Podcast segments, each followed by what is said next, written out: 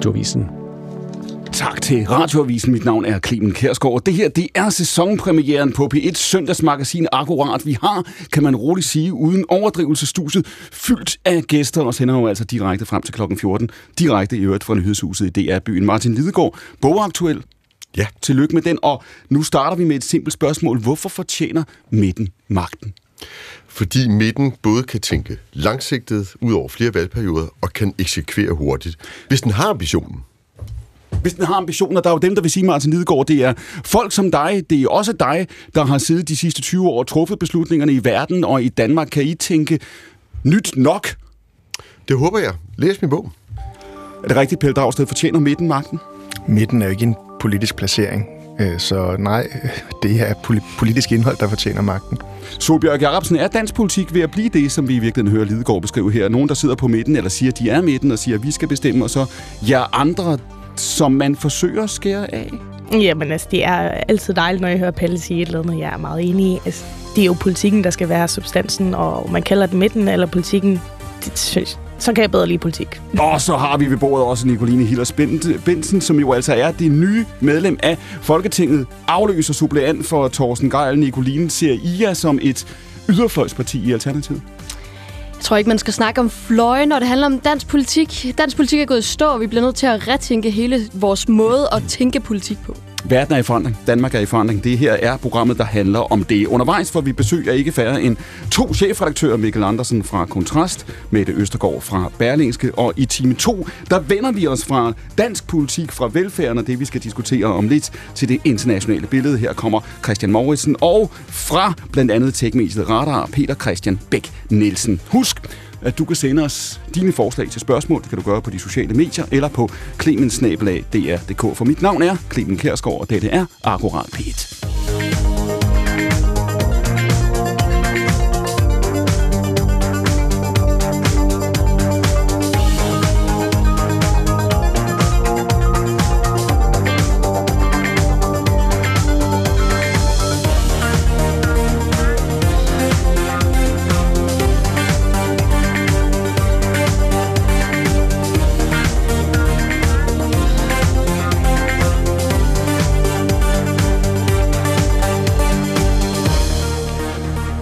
Martin Lidegaard, ikke så overraskende kan man sige, så er det første, der bliver diskuteret fra, fra bogen, som jo altså kommer på markedet i den kommende uge, dit forslag om folkepensionen. Du vil omlægge den. Lad os lige starte med spørgsmålet. Hvad sker der, hvis man ikke gør noget? Hvis man fortsætter med den folkepension, vi kender nu?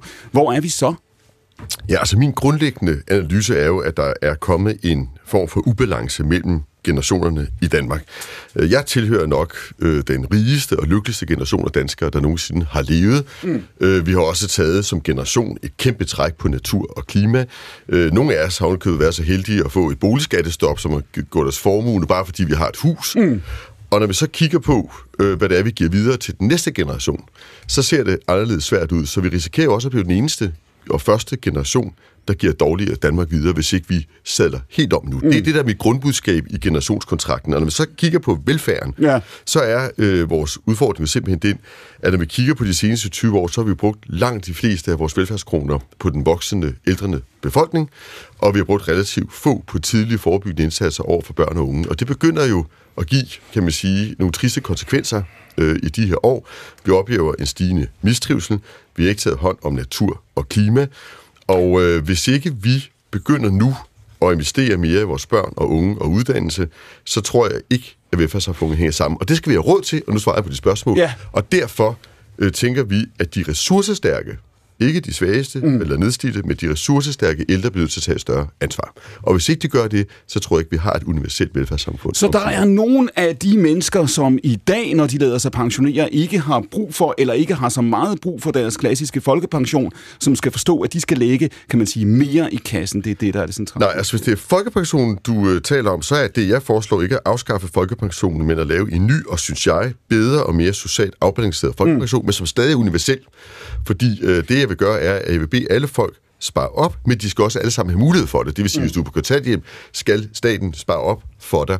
Hvorfor? Det vil sige, det er mere præcist at sige, at jeg vil gerne gøre det muligt for alle, ikke kun os, der er rige nok til det, selv at kunne vælge, hvornår man går på folkepension, og så vil jeg til gengæld lave nogle meget stærke incitamenter til, at man bliver, og en politik, der gør det muligt for folk at kunne blive uden at blive nedslidt. Men på bundlinjen, Martin Lidegaard, altså når man har kørt det her igennem regnmaskinen, er det så sådan, hvis jeg er velhavende, så vil jeg alt andet lige få lidt mindre op af den folkepensionskasse, end jeg gør i dag? Er det Hvis man målet? tager alt det, jeg foreslår, Ja. så beder jeg de ressourcestærke og velhavende ældre om både at arbejde lidt længere, så vi kommer på niveau med vores jævnaldrende i Norge og Sverige, mm. og to, spare lidt mere op til vores alderdom, sådan så der bliver luft til at investere i især udsatte børn og unge. Og det er derfor, du taler om altså at omdanne den folkepension, vi kender, til en ordning, hvor man skal spare op. Det er med forbilledet i arbejdsmarkedspension. Du er ikke den eneste, der har kigget på den. Det samme har Lars Løkke Rasmussen gjort, Christian Rabia fra Socialdemokratiet. Må, må jeg sige, bare for at det, nej, jeg, præcisere- jeg, jeg, jeg, bare, bare fordi vi vender lige tilbage, fordi den her diskussion, Pelle Dragsted, det som Martin Lidegaard siger her, det er præcis de rigeste ældre, de mest privilegerede ældre,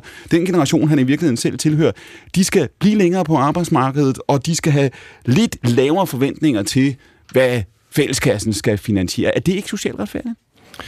Martin Lidegaard har været meget upræcis på, hvor det er, de her skæld går. Altså, hvem er de her privilegerede mennesker?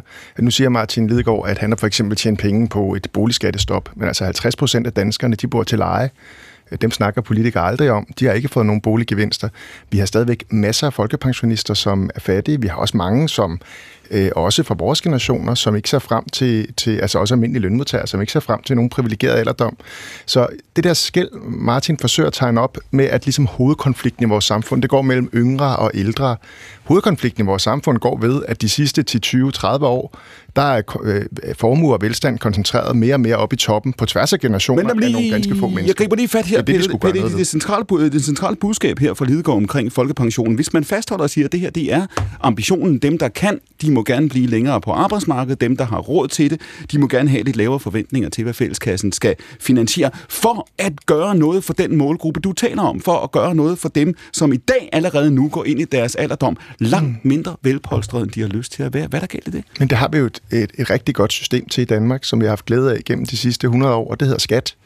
Øh, der har vi tidligere haft mere progression i vores skattesystem. Det vil sige, at øh, når man tjener lidt mere, eller for den sags skyld tjener penge på kapitalafkast eller på formuer, så betaler man også noget mere.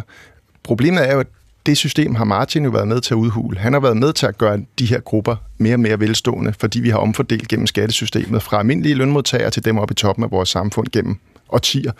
Så hvad hedder det? Så, så, så hvorfor ikke bruge den omfordelingsmekanisme, som vi har?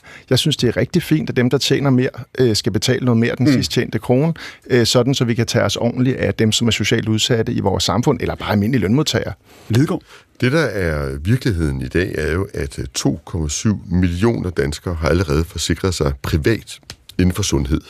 Øh, Det er ikke noget, som hverken øh, Pille og jeg har besluttet. Det er jo simpelthen fordi, at øh, fagforeningerne i øvrigt i høj grad, men også mange virksomheder og arbejdspladser, vælger at forsikre deres medlemmer eller deres medarbejdere. Mm. Det betyder i dag, har mange, og nu øh, sagde Pelle, at jeg ikke har været så præcis, nu skal jeg forsøge at være det, øh, at det, jeg taler om, at man skal forsikre sig imod, det er altså ikke de grundlæggende folkesygdomme, eller øh, livstruende sygdomme, eller man falder og brækker et ben. Det jeg, er inde, det jeg kigger på det, folk allerede i dag forsikrer sig imod.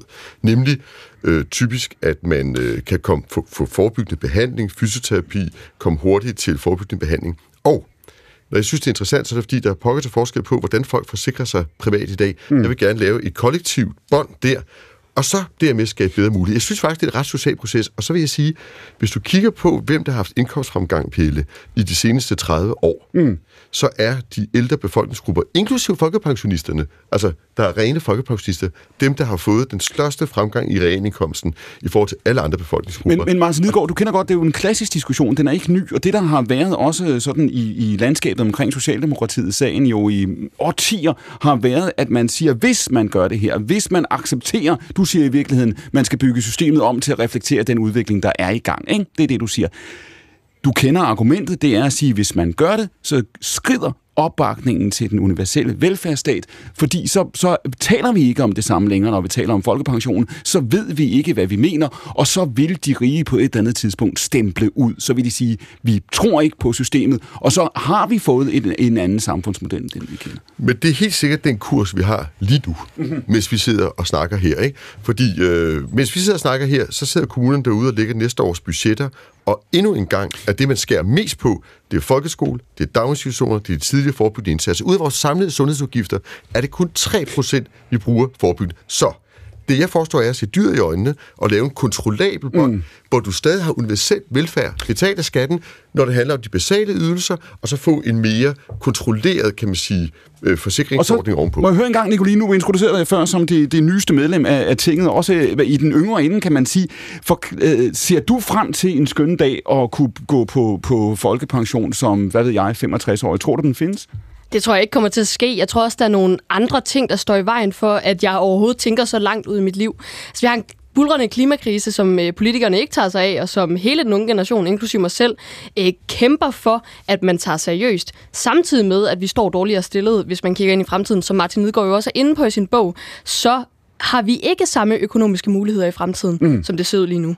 Og, og det gør bare, at vi slet ikke kan tænke langt nok til at nå hen i alderdom, og hvornår vi skal gå på Men pension. jo, det, men på den anden side kan man sige, at man skulle ikke gøre en dyd ud af at tænke kortsigtet. Da I lancerede Alternativet for, for snart en årrække siden, så var en af de ting, I insisterede jo på, øh, Nicoline, det var, at I ikke abonnerede på rød mod blå, og I ikke så tingene dogmatisk. Kan du tilslutte dig Lidegaards ambition om at sige, hør her, vi mangler penge i kassen på sigt, vi mangler arbejdskraft, og måske er vi nødt til at tænke om. Måske kan vi ikke fastholde tingene, som vi kender dem. Vi bliver nødt til at tænke hele vores arbejdsmarked meget mere fleksibelt. Det vil sige, at vi bliver også nødt til at tænke på, hvornår man går af arbejdsmarkedet mere fleksibelt. Men vi skal være helt sikre på, at hvis vi laver en ny model, så skal den ikke ramme socialt skævt. Og det kan jeg godt være lidt bekymret for, at det ikke, I, øh, gør. I afviser ikke i Alternativet at sige, at det kan godt være, at vi skal bygge folkepensionen om det kan da godt være, at vi skal lave et nyt system. Øh, altså på sigt ønsker vi jo at få en borgerløn, hvor alle får en basisydelse. Så, så på den måde ønsker vi jo et meget mere langsigtet system, mm. som mm. øh, er meget mere fleksibelt, og hvor man kan gå øh, af arbejdsmarkedet, når det øh, er passende. Vi har jo spurgt også jer derude ved højtalerne om, hvilke spørgsmål vi skal stille panelet. Mads har skrevet, hvis velfærdsstaten på papiret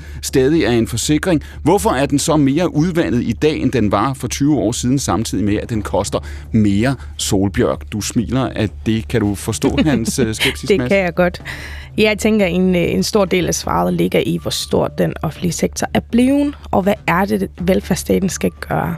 Og der kan vi jo se, at uh, vi får flere og flere offentlige ansatte, men man får ikke en fornemmelse af, at velfærden bliver bedre derude. Så det handler jo også meget om, hvad er det, vi bruger vores penge på, og hvad er det, menneskerne, der er offentlige ansatte, laver. Så nu har jeg selv været en af dem, der sidder i kommunerne og lavet tilsyn og skemaer og skabeloner og alt muligt, og hvor jeg virkelig manglede nogle gange følelsen af, at ja, ja, det er jo ikke mig, der giver en reel værdi til borgeren her. Og der synes jeg, vi skal have en grundig snak om, vi snakker til, hvad, hvad er det, vi bruger vores øh, nye milliarder på, mm. i stedet for at snakke om, det milliarder, vi bruger hvert år. Hvordan Pelle kigger Dragsted, vi på dem? Og apropos det, som Solbjerg fra Liberal Alliance siger her, Pelle Dragsted, nu har vi set, jeg nævnte det før, Moderaterne er et parti, der blandt andet er oprettet på at ville tage denne her langsigtede diskussion. Vi har set Christian Rabjerg være ude tidligere i sommer fra Socialdemokratiet og, og sige, at vi er nødt til at tage fat på nogle af de her diskussioner. Jeg tror, at statsministeren tilsluttede sig og sagde, at det her det er en nødvendig diskussion at tage. Nu har vi så øh, øh, de radikale, der siger, at det lyder jo lidt som om, at der er mange stemmer nu, der siger, vi er ikke sikre på, at vi bare ved og, og reformere en lille smule kan redde den velfærdsstat, vi kender. Vi, vi har simpelthen brug for at få noget faktuelt grundlag ind i den her øh, debat. Altså fordi, altså et, øh, nu hører vi om antallet af offentlige ansatte. Ja, det er stedet, men ikke i forhold til de borgere, som har brug for hjælp. Altså grundlæggende har vi udhulet vores offentlige sektor og velfærd gennem de sidste 20 år. Hvis vi skulle have fulgt med som politikerne lovede, så skulle der være 50 milliarder mere om velfærden. I, om året har jeg lige fået et svar fra Finansministeriet. Så det er jo forudsigeligt, at vores velfærd er i krise det er jo ikke noget, man ikke kan kunne forudse. Sådan er det jo, når man tømmer, øh, tømmer det for penge i forhold til de opgaver, som der er. Og, øh, og, og derfor er det ikke underligt, at nogen vælger private forsikringer. Så kan man vælge som, som Martin at sige, vi sætter os bare tilbage, og så må vi sige, det er nu engang den udvikling, der er. Man kunne også vælge at bruge de penge, der faktisk er i kassen nu, for man behøver jo ikke at skære ned ude i kommuner og regioner, øh, som vi var inde på til at starte med, så er kassen propfyldt med, med penge, og faktisk få genrejst vores velfærd, sådan så folk ikke fravalg folkeskolen, sådan så folk ikke føler sig nødsaget til at tegne en privat sundhedsforsikring.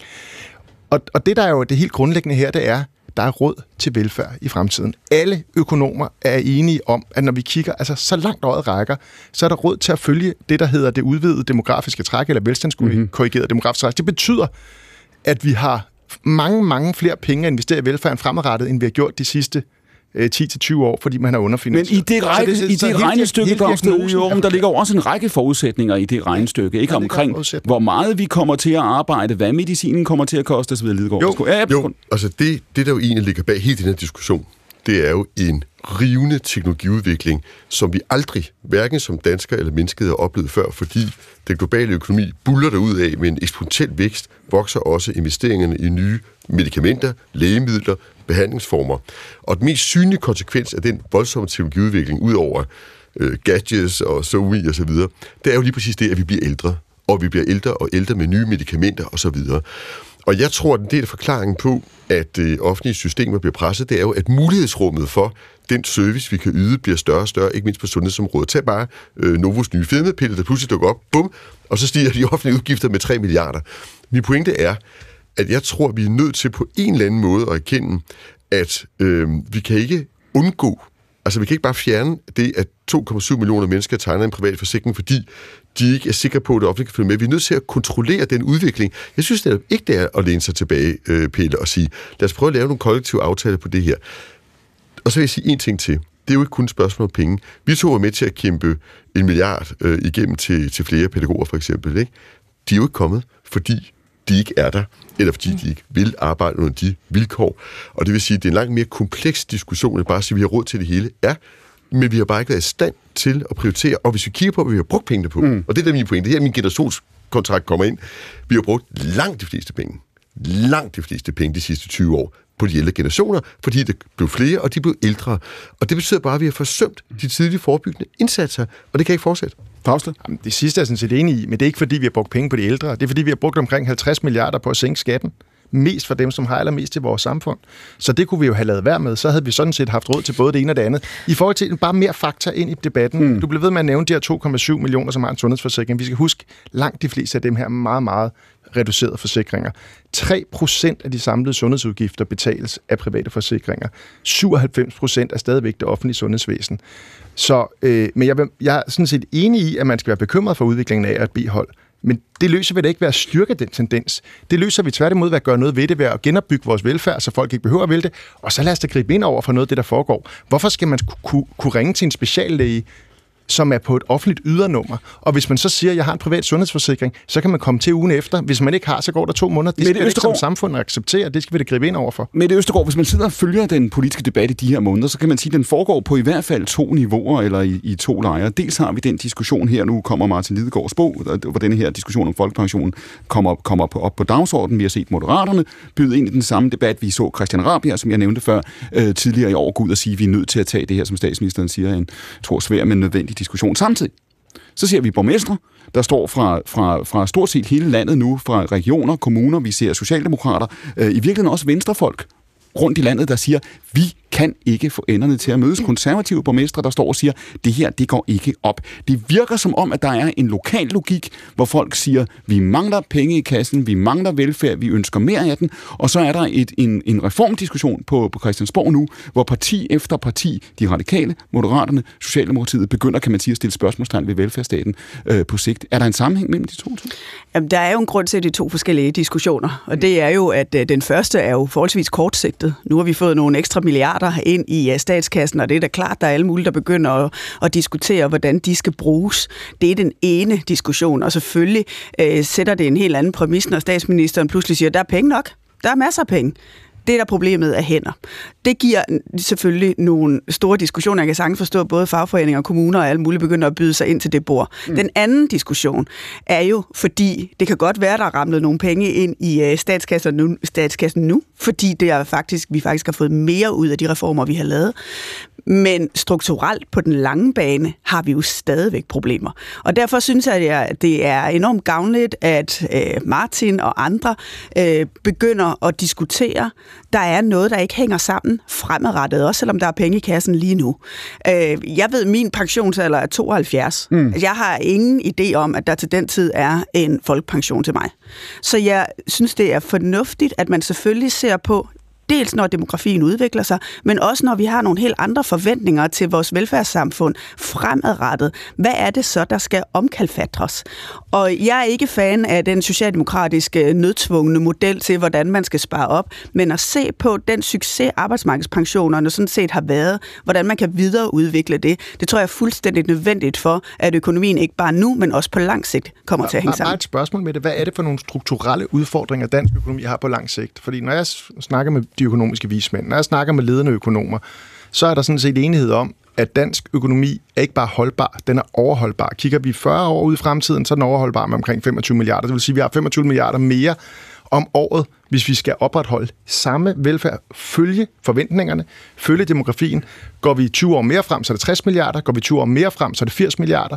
Altså med andre ord, dansk økonomi er altså kerne sund. Så hvad er det for helt præcis for nogle strukturelle Jamen, hvis du vil have, hvis du vil have det velfærdssamfund, som jeg går ud fra, at du fortaler for, at du gerne vil have til at hænge sammen fremadrettet, så kan vi jo helt konkret se, at der kommer til at mangle nogle hænder. Vil du så klare det med reformer, eller vil du øh, importere arbejdskraft udefra til at løse nogle af de udfordringer? Og hvis vi, vi kan se, Men... at der er nogle grundlæggende præmisser om, hvordan vores velfærdssamfund hænger sammen, også i forhold til de forventninger, vi har til, hvad det skal kunne løse, som ikke kan rummes inden, inden for den fremskrivning, der er. Men, men det kan netop rummes. Altså det, der som velstandskorrigeret øh, demografisk træk betyder, altså økonomisk holdbarhed betyder, at velstanden, velfærden som andelen af velstanden vokser med, og det betyder, at vi har råd til både at følge demografien og følge de forventninger, altså at når vi bliver mere velstående derhjemme, så bliver det også bedre henne på plejehjemmet. Det er indregnet i de her ting, og det er der, det irriterer mig sådan, at i den her debat, at der, at der mangler et seriøst faktuelt grundlag for den.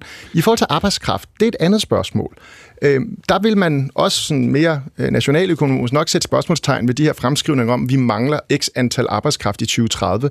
Fordi hvis man tror på, at man har en markedsøkonomi, så er det altså sådan, at den søger mod sin egen balance. Det kan, man, det kan vi godt diskutere, om det er sådan, men det er nu sådan, vores prognoser laves i Finansministeriet. Og det betyder, at det, man gør ved en strukturel mangel, mm. eller konjunkturel mangel på arbejdskraft, øh, det er jo, at lønnen skal op. Lidegaard, øh, det vil sænke efterspørgselen. Det, det, det, det er en lille smule teoretisk. Nu piller vi, vi jo, piller nu det folkepension. Et sekund her. Vi piller, nu det folkepension, vi har pillet ud af bogen, og sandheden er jo, at din bog indeholder reformforslag på en række områder. Ikke? Der er en række mm. diskussioner, du åbner. Det, det lagde du også vægt på før. Må jeg lige spørge dig, når du nævner folkepensionen, så ved du godt, hvad der sker. Ikke? Du ved godt, hvordan folk reagerer. Du ved godt, hvor, hvor, hvor, hvor, ligesom, hvor hellig øh, en ko folkepensionen har været, og vel stadig er, kan man sige, i dele af, af dansk politik.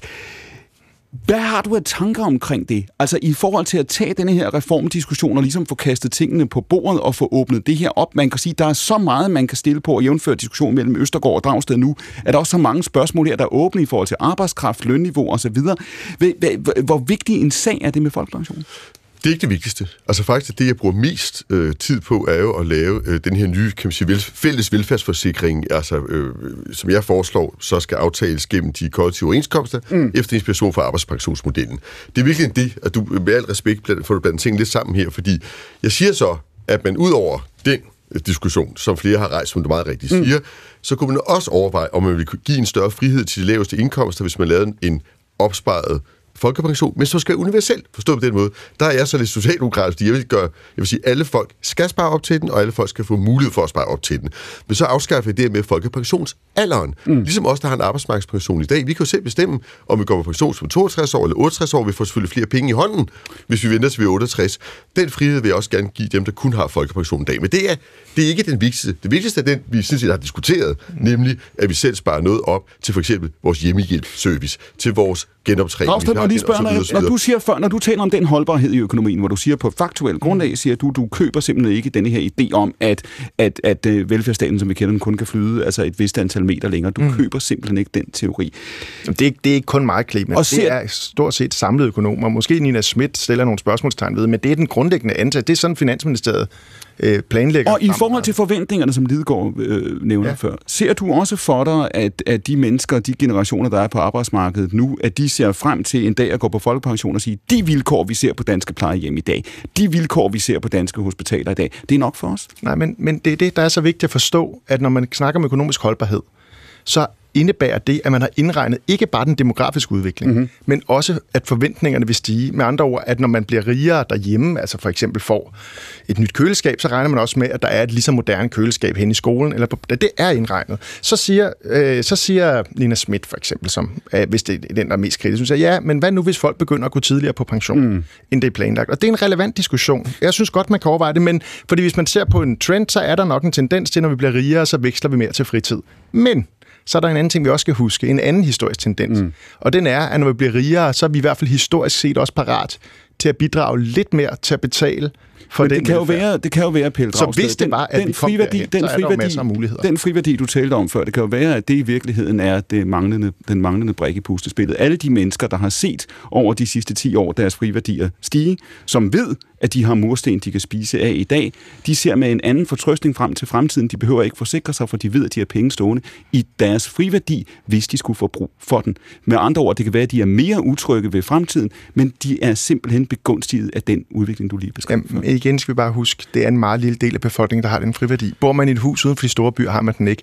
Bor man til leje, har man ikke. Jeg ved godt, det er nogle privilegerede mennesker, vi sidder i det her lokale, men nogle gange så går vores Det kommer der- diskussioner altså helt hen over hovedet på almindelige danskere. kommer meget an på, hvor længe du har boet der også. Ikke? Ja, nu, nu bliver jeg nødt til at sige, tag fat i det. Altså, der, er, der er meget økonomisk teori i denne diskussion. Det, det, vi oplever lige nu her, mens vi sidder, det er, at 40 procent af de stillinger, der bestod op på sosu-området, er ikke besatte. Mm. Vi mangler pædagoger i daginstitutionen, vi mangler lærere i skolerne, vi mangler politi i politiet, vi mangler soldater i hæren, vi mangler medarbejdere i hele den private sektor, som vi lige skal huske, er dem, der skal finansiere mm. den offentlige sektor. Det er også derfor, man ikke bare kan skulle 50 milliarder op mm. den offentlige sektor, uden trods alt at have en idé om, hvordan det skal finansieres. Og det siger jeg bare, øh, Pelle, fordi at, at vi kan have alle mulige fremskrivninger, og man kan lægge alt muligt til grund, og det gør de økonomiske vismænd og Finansministeriet også, men der er godt nok mange, der stiller spørgsmålstegn ved mange af de øvrigt, også der selv og, mig selv på nogle områder. Men prøv lige at høre, Alright, ja. virkeligheden er, at vi mangler den arbejdskraft her mm. og nu, og derfor kan vi ikke det hele, og det er derfor, at, at vi er nødt til, hvis vi vil give kommunerne flere penge til børnehaver og lærere,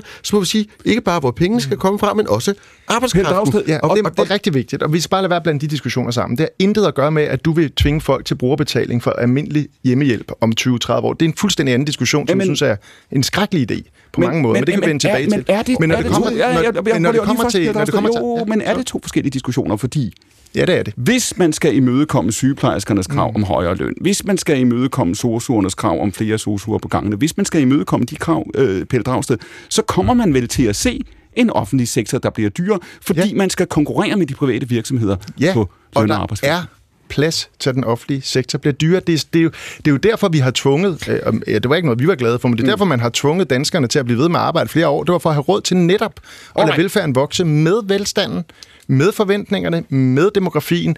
De arbejdskraftudfordringer, vi har nu, de er konjunkturelle. De er ikke strukturelle. Og det betyder, at det primære opgave, for eksempel når det kommer til de øh, offentlige ansatte, jamen det er, at de skal have den løn, som den værdi, de skaber, er værd. Ja, det, det, det er altså ikke rigtigt, at det her bare kan sige, at det er noget konjunktur. Altså, det, det, det er i hvert fald en påstand. Det er stærkt omdiskuteret, Det fordi den almindelige økonomiske efterspørgselen tilgang. efter den offentlige service stiger jo hele tiden, mm. og vi bliver færre og færre. Det vil sige, der skal komme mere ud af det, men der kommer færre mennesker ind i den offentlige sektor. Og så er vi jo nødt til... Prøv lige at høre. En ting, jeg slet ikke forstår, for eksempel, det er, hvorfor er det ikke rimeligt, at folk, der er raske og rørige, bidrager på samme niveau i Danmark, som det gør i Norge og Sverige, inden de når folkepensionsalderen. Altså, så vidt jeg ved, så har Danmark en betydeligt højere pensionsalder, når vi bare kigger lidt frem, end både Norge og Sverige. Vi Jeg taler om, den er i en- ja, men det, det har at gøre med blandt andet nogle bedre muligheder for at trække sig mm. tilbage i de lande. Det er jeg fuldstændig åben for at se på. Men det, du vil bruge, det er jo primært pisken. Du vil Alright. for eksempel afskaffe Arne-pensionen, så dem, som har slidt og slæbt allerflest år, ikke dem, der har taget en lang uddannelse som dig, at de skal ikke have de rettigheder, de har i dag. Det er jo virkeligheden. Det er socialt. Men, men den, den bliver vi nødt til at tage. Det- der er ja. tre tilbagetrækningsordninger i dag, der fylder noget. Der er seniorpensionen, som vi lavede, mens vi skreg og hylede. Ej, jeg synes, det giver den en den højeste ydelse i længst tid til de folk, der er nedslidte. 90 procent af dem, der får seniorpensionen, mm. er nedslidte og har fortjent den, og jeg kæmper som en løve for at bevare den regering med afskaffe den. Så spørger jeg bare mig selv, efterlønnen, når du spørger de folk, der går på efterløn selv, er det 12 procent, der svarer, at de føler sig nedslidte. De må jo gå på, selvfølgelig, lade være med at arbejde, hvis de vil, men skal vi betale dem for at lade være med at arbejde, inden de når deres folkepensionsalder, hvis ikke de er nedslidte? Der vil jeg bare hellere prioritere Alright. de penge på børnene. De her Pelle Dragsted og Martin Lidegaard, der diskuterer jo altså hele velfærdsspørgsmålet i lyset også af Lidegaards bog, som udkommer i den kommende uge. I går lørdag, der indledte verdens rigeste lande deres årlige G20-topmøde. Denne gang så foregår det i New Delhi, Indien. EU er altid med ved bordet, og for første gang har den afrikanske union også fået en plads. Forud for mødet, der afholdt FN's generalsekretær Guterres en pressekonference, hvor han indskærpede vigtigheden af at handle for at bremse klimaforandringerne. Alle, sagde Guterres, må handle i fællesskab, som var vi en stor familie. It will take all hands. No nation, no region, no group, not even the G20 can do it alone. We must act together as one family to save our one Earth and safeguard our one future. Guterres blev spurgt af en journalist, hvad han forventer af G20-landene, der altså mødes, og han svarede kort og godt, at de tager deres ansvar på sig. My main expectation is that G20 countries assume their responsibilities. If there is climate change, 80% of the emissions have a lot to do with it. And 80% of the emissions come from G20 countries. So G20 countries must assume leadership. Assume leadership in two fronts. First, in reducing emissions, but second, in climate justice. Som afsender af 80% af CO2 skal G20-landene vise lederskab, både cirka Guterres for at reducere udledningerne og for at sikre, at omkostningerne bliver retfærdigt fordelt mellem rige og fattige lande. Altså, man skal søge climate justice, Nicoline. Du sagde før, da vi diskuterede folkepensionen, at du tilhører en generation, som har svært ved at se så langt frem på grund af det spørgsmål her. Hvordan ser du på, på møder som det, der i den her weekend finder sted i G20? Synes, det siger noget om, at vi som Danmark ikke kan blive ved med at tro, at vi går forrest på det her spørgsmål, når alle de andre lande kommer og siger, at det er for dårligt, at vi ikke handler i fællesskab, og samtidig så går det hele tiden ud på at snakke om, at vi er de bedste, men vi gør egentlig ikke reelt noget for at øh, præge den omstilling, som skal ske, og som også skal ske uden for vores egen grænser. Guterres her, Solbjørg, han taler både om at reducere udledningen, han siger også, at vi kommer til, G20 kommer også til at konfrontere det, der også er den sociale dimension i det her. Man skal ganske enkelt diskutere, hvad skal de rige og hvad skal de fattige lande. Undgår vi den diskussion? Kan vi sidde i Danmark i de kommende år og tale afgifter for flybilletter og oksekød, uden at tage den diskussion op? Jamen, jeg synes, det er utrolig svært nogle gange når I igennem med at fortælle, hvor, hvor relativt lav en pris vi faktisk kan betale nogle gange for at, at hjælpe internationalt med grøn omstilling. Hvor vi for eksempel med en milliard i danske kroner kan, kan løfte virkelig meget i et land, der ikke er lige så langt fremme, som vi er i Danmark. Men vi fokuserer så meget på vores klimamål her i Danmark, at vi vil hellere bruge 10 milliarder på at opnå en halvdel af den øh, nedsættelse af, af CO2 eller lignende. Og det er bare jeg synes, det er vigtigt, at vi snakker nemlig om, altså klimaet har jo ikke nogen landegrænser. Det er den samme klode, vi snakker om. Så det er da klart, at det giver rigtig, rigtig god mening at tænke, hvordan kan vi i Danmark også være med til at nedbringe CO2 andre steder Nicoline, kan du være bekymret for, hvis man tager den her dimension op, hvis man, hvis man siger, som Guterres efterspørger her, siger, at vi er nødt til at diskutere det her på, på global plan, hvad de rige lande, skal vi sige, særlige ansvar i det her spørgsmål, så er der nogen, der vil sige, så kommer det til at handle om fordelingspolitik, så kommer det til at handle om vestlig kolonihistorie, så kommer det til at handle om alt muligt andet, og det vi skal gøre er snarere at gøre det her til noget, der er politisk neutralt og tekne, tale teknologiløsning og teknologioverførsel, snarere end at gøre det til et spørgsmål om social og global retfærdighed. Jeg tror, vi bliver nødt til at se klimakrisen som vores fælles ansvar at løfte og lægge alle de ideologiske spørgsmål, som øh, egentlig altid fylder i debatten til side. Og sætte det øverst og gøre noget både internationalt, men også nationalt. Det er jo vigtigt, at vi går, øh, går forrest i forhold til øh, både forskning og teknologi. Martin er inde på, hvordan øh, der er nogle lande, der har sprunget øh, hele vores øh, altså, te, altså telefonhistorie over, og bare sprunget direkte til den øh, trådløse mobiltelefon. Mm. Og det er jo et eksempel på, hvordan vi kan være med til at præge ved at gå forrest på nogle af de punkter, hvor vi skal omstille os. Esben skriver, jeg har et spørgsmål til Martin Lidegaard. Hvordan kan du, det er dig Martin Lidegaard, uden at rødme påstå, at vi skal have økonomisk vækst for at muliggøre den grønne omstilling? Den grønne omstilling kræver minusvækst, mindre forbrug, skriver Esben. Hvorfor tager han fejl? Jamen det gør han, fordi at øh, hvis vi bare kigger på, hvad OECD regner med på globalt niveau, så er det en svimlende fordobling af verdens globale BNP over de næste 15-20 år. Det vil sige, hvad hele menneskeheden har udviklet og produceret og forbrugt og skabt af velfærd over 10.000 år, bliver fordoblet på bare én generation, mm. nemlig den generation, der sidder i studiet her. Og det er jo 3 milliarder mennesker, der er fattige i dag, som ikke er danskere, men som bor i alle mulige andre steder i verden, men som jo også har krav på et ordentligt liv. Så man kan godt diskutere, om vi bliver lykkeligere af at få carport nummer to og bil nummer tre herhjemme. Den diskussion tager jeg gerne. Men hvis man vil redde klimaet, globalt, så er der kun én vej frem, og det er at skabe mere bæredygtig vækst i enhver forstand.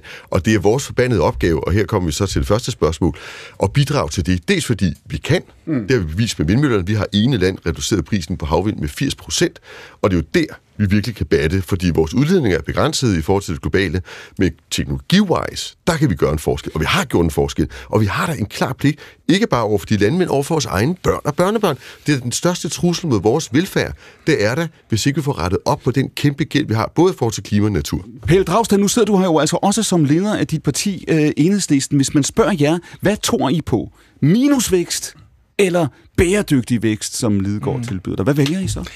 Jeg synes tit, den diskussion er fyldt med mange øh, misforståelser. Altså, for det første, så skal vi jo skelne mellem den rige del af verden, og så selvfølgelig den fattige del af verden, som i den grad har brug for også høj vækst for at bare bringe almindelig befolkning ud af, af fattigdom. Øh, jeg øh, abonnerer meget på det, som øh, den, jeg tror, australske økonom Kate Raworth kalder for øh, vækstagnosticisme. Så mit tilgang, den er sådan her. Øhm, målet skal være at stoppe klimaforandringer og i øvrigt også øh, biodiversitetsudlæggelsen, altså artsudryddelserne, som også er en kæmpe trussel mod vores fremtid på kloden. Altså det er jo bestøvere, som for eksempel sørger for, at vi overhovedet har fødevarer, som er ved at forsvinde i milliontal. Hvad hedder det? Øh, så det skal være målet. Kan vi samtidig have vækst? Så er det godt. Vækst er godt. Vækst betyder, at vi kan øh, have et bedre liv, basically.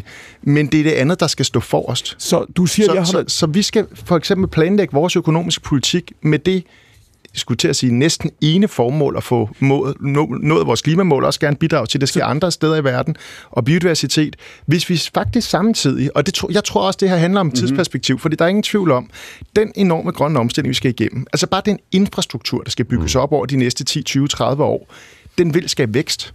Altså det, det er simpelthen sådan er det, når man sender mennesker hen på et arbejde for at grave nogle fjernvarmekabler øh, ned. Det er vækst. Så det øhm, logiske, når du siger, at du er altså vækstagnostiker her, du siger, at du er i princippet ligeglad, at vi skal styre efter, kan du sige, ja. et klimamål og et bæredygtighedsmål. Ja. Og hvis det, det så betyder, det, at vi ikke kan have samme grad af vækst, så skal vi ikke have samme grad af vækst. Det er med på, men det betyder jo så også, Pelle Dragsted, du køber ikke argumentet om at sige, at svaret er minusvækst eller anti. Men jeg tror simpelthen ikke, vi kan lave den grønne omstilling med minusvækst. Altså, det, det, det, det tror jeg simpelthen ikke. Altså, det, men, men må jeg ikke bare lige... Nej, jo, nej, jamen, jeg bare lige... nej Nicoline skal lige have lov til at få lov med det. Nicoline, værsgo. Nej, men jeg, jeg tror faktisk, jeg er enig med Pelle i, at, at vækst jo ikke er spørgsmålet her. Det handler jo om at holde sig inden for de planetære grænser og beskytte den natur og biodiversitet, som vi har i dag, og som er ved at øh, altså uddø fuldstændig. Og det bliver nødt til at være alt overskyggende, øh, og være det øh, afgørende mål i forhold til, hvilke beslutninger vi tager politisk. Dernæst kan vækst komme? Det kan også være, at det ikke kommer. Det er ikke det afgørende spørgsmål. Er vi på vej, Mikkel Andersen, ind i en periode nu, hvor, hvor de her spørgsmål, klima og bæredygtighed, kommer til at være på den politiske top 3? Ja, det tror jeg allerede, vi er. Altså, det, det ser det ud til, altså både på, på, på den ene og den anden måde. Altså, hvis vi kigger mod Tyskland, kan vi jo se på, at øh, altså, for eksempel Alternativ for Deutschland ser ud til at have fået en stor opbakning, fordi man har påbudt folk at bruge bestemte type fyringsmekanismer i deres individuelle hus. Det er der en rigtig mange, der, der er utilfredse med. Vi har set uh, forhøjet energipriser i forhold til Frankrig, hvor vi har set de, de gule veste osv. Så, jeg tror, både for, fordi folk synes, den globale ud, øh, øh, opvarmning er et stort problem, der skal selvfølgelig skal løses, tror jeg, vi kommer til at se det stadig højere, mere prioriteret, også efter den sommer her, med, hvor vi har set rekordhøje temperaturer. Jeg tror bare, vi skal, vi skal gøre os klart, at, at der er meget modsatrettede tendenser forbundet med det, og det er nok også derfor, jeg tænker, at folk, der advokerer minusvækst, øh, skal passe meget på i forhold til, hvad, hvad jeg tror vil være de forventelige, og nu har vi jo virkelig... offentlige, eller hvad kan man sige, befolkningsmæssige reaktioner vil være. Og nu har vi lige hørt at Martin Lidegaard tale for bæredygtig vækst. Pelle, Pelle Dragsted har sagt, at han er i princippet ligeglad med, om vi vækster eller ej, fordi det er det andet mål, der er vigtigere. Og Nicoline har sagt, at, at, øh, at du er i virkeligheden enig med Dragsted. Det var det, du sagde før, Nicoline. Kan man ikke sige, der vil være nogen måske, der siger, at det er ikke godt nok. Der vil være nogen, der, der, der ser på det, som du sagde før jo, omkring øh, Alternativets politik, og siger, så længe I tror på vækst, så længe, så længe I ønsker at holde maskinen gående, så bidrager I til problemet, så I ikke en del af løsningen.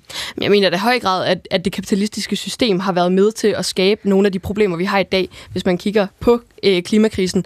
Men vi kommer ikke til fra den ene dag til den anden at øh, gentænke vores økonomiske system. Det må være vigtigst, at vi får sikret klimahandling, og vi som land faktisk tør at tage nogle af de beslutninger, som er nødvendige for, for at nå i mål med vores egen øh, mm. lidt uambitiøse klimamål, øh, og dernæst hjælpe verden med også at omstille sig. Solbjørn? Altså, hvis vi skal løse fremtidens udfordringer og øh, klimakrisen, så er det altså en forudsætning, at det kapitalistiske værk får lov til at løse den. Det kommer ikke til at være politikere eller en styrelse eller en myndighed, der kommer til at finde ud af, hvordan er det, at det skal foregå. Det er langt klogere mennesker, end hvad vi er i politik, og der skal sidde og, øh, og udvikle ny teknologi, nye måder at transportere sig på, og der er det altså bare vigtigt, at vi har et samfund, der, der vækster og får, giver plads til, at nye virksomheder kan komme til, nye virksomheder kan tænke i nye baner. Det er det, vi har brug for. Det bliver altså ikke en politiker, Men er det ikke, er det ikke Solbjørg, en til en de argumenter, som, som man brugte også for 20 år siden, præcis den samme tiltro til private virksomheder og til et marked, der ikke har leveret godt nok? Men prøv at se alt det, der er sket. Vi har jo set en masse, der er sket. Prøv at se, hvad vi har lavet i, i Danmark. Og det er der, hvor jeg bliver meget, meget forundret. Det er den her modstand mod at undersøge alle de muligheder, der er åbne. Alright. Vi har foreslået en Niels Bohr-kommission i forhold til at undersøge muligheden for kernekraft. Det ved vi jo vil være gigantisk fremskridt, hvis det kunne lade sig gøre. Hvorfor gør vi ikke det? Hvorfor er der politisk modstand mod det? Dragsted? Øh, den, den diskussion kan lige vende tilbage. Jeg har, jeg har, ingen, jeg har ingen følelse af debatten om, om, om kernekraft overhovedet. Jeg hører bare på, at alle eksperter, der har overhovedet forstand på det, siger, det kan være godt globalt, det er ikke, der er ikke nogen grund til det i Danmark. Men, men lad lige den ligge. Jeg synes, det vigtige her, det er, at når vi snakker om det med vækst, er, at det vi oplever nu, og derfor at jeg godt kan forstå vækstkritikken, det er jo, at vækst bliver brugt som et argument for ikke at handle. Mm. Øh, det er jo det, vi har set i alle de aftaler, der er blevet indgået. Så bliver der altid, højrefløjen vil altid lige have skrevet ind, at ja, vi skal nå de her mål, men det må ikke ske på en måde, der hæmmer væksten. Og det er der, vi begynder at tippe til den forkerte side. Det er det, jeg mener med, at det skal være målene, der står forrest, og så må vi se, om vi kan have vækst samtidig. Og så tror jeg, på lang sigt, forestillingen om, at vi kan blive ved med at have den form for vækst, vi har haft de sidste 150 år, eller en eksponentiel vækst. Nu sidder jeg og tegner sådan en, en, en kurve i, ja. i kurve En hockeystav. En, det, det tror jeg ikke, man kan. Jeg tror ikke, vi kan blive ved med, at hver generation fordobler en stadig større velstand, fordi vi lever i en... Alright. Vi lever i en, altså, stort set klode, alle, som er stort fysisk. Set, stort set alle hænder er i vejret. Det kan ikke Men det behøver vi heller ikke. Nej, korte replikker her. Nicoline først, og så Lidegaard. Jamen altså, i de seneste 20 år, øh, jeg er 22 år gammel, det, det, jeg ved, hvordan det fra, fra den dag, jeg blev født, bare er steget i forbrug. Altså, vi ser flere biler på vejene. Vi ser, at vi hele tiden øger vores forbrug, fordi vi vil vækste, i stedet for faktisk at gøre noget ved og holde os inden for de planetære grænser og passe på vores natur og biodiversitet. Prøv at høre, nu bliver vi fanget i sådan en metadiskussion mm. igen, ikke? Det, noget af det mest opløftende ved at have skrevet den bog, jeg lige har skrevet, det er, det er en tredje bog, jeg skriver om klima. Jeg var også øh, lavet, skrevet en masse, da jeg stiftede den grønne, øh, grønne tænketank Concito med en masse kloge mennesker. Hvis man tager sektor for sektor, hvad der faktisk skal til i Danmark. Både i forhold til at redde klimaet, eller nå vores klimamål, og i forhold til at rette op på den, det katastrofale tab af arter, som Pelle snakkede om før. Så er det fuldstændig muligt, og det er til at betale. Det koster en investering, og det skal vi være ærlige om, og det er også den investering, jeg vil gerne vil finde pengene til i min nye generationskontrakt. Men det er fuldstændig muligt. Altså, og, og vi skal ikke bruge jordhuler og hvidkål hele vinteren. Vi får et fint, glimrende liv, men der er brug for et nyt politisk lederskab fra midten, der siger, Men det er den her vej, vi går sammen, ligesom med corona, ligesom krigen i Ukraine, at vi finder sammen og går en vej med politisk lederskab. Jeg synes, det er enormt glædeligt at høre, at den yderste venstrefløj anerkender, at selvfølgelig bliver der nødt til at være vækst for at løse øh, klimaudfordringerne. Altså, øh, vi kan ikke tro på, at vi kan få hele verdens befolkning til at agere anderledes. Selvfølgelig skal der være nogle løsninger.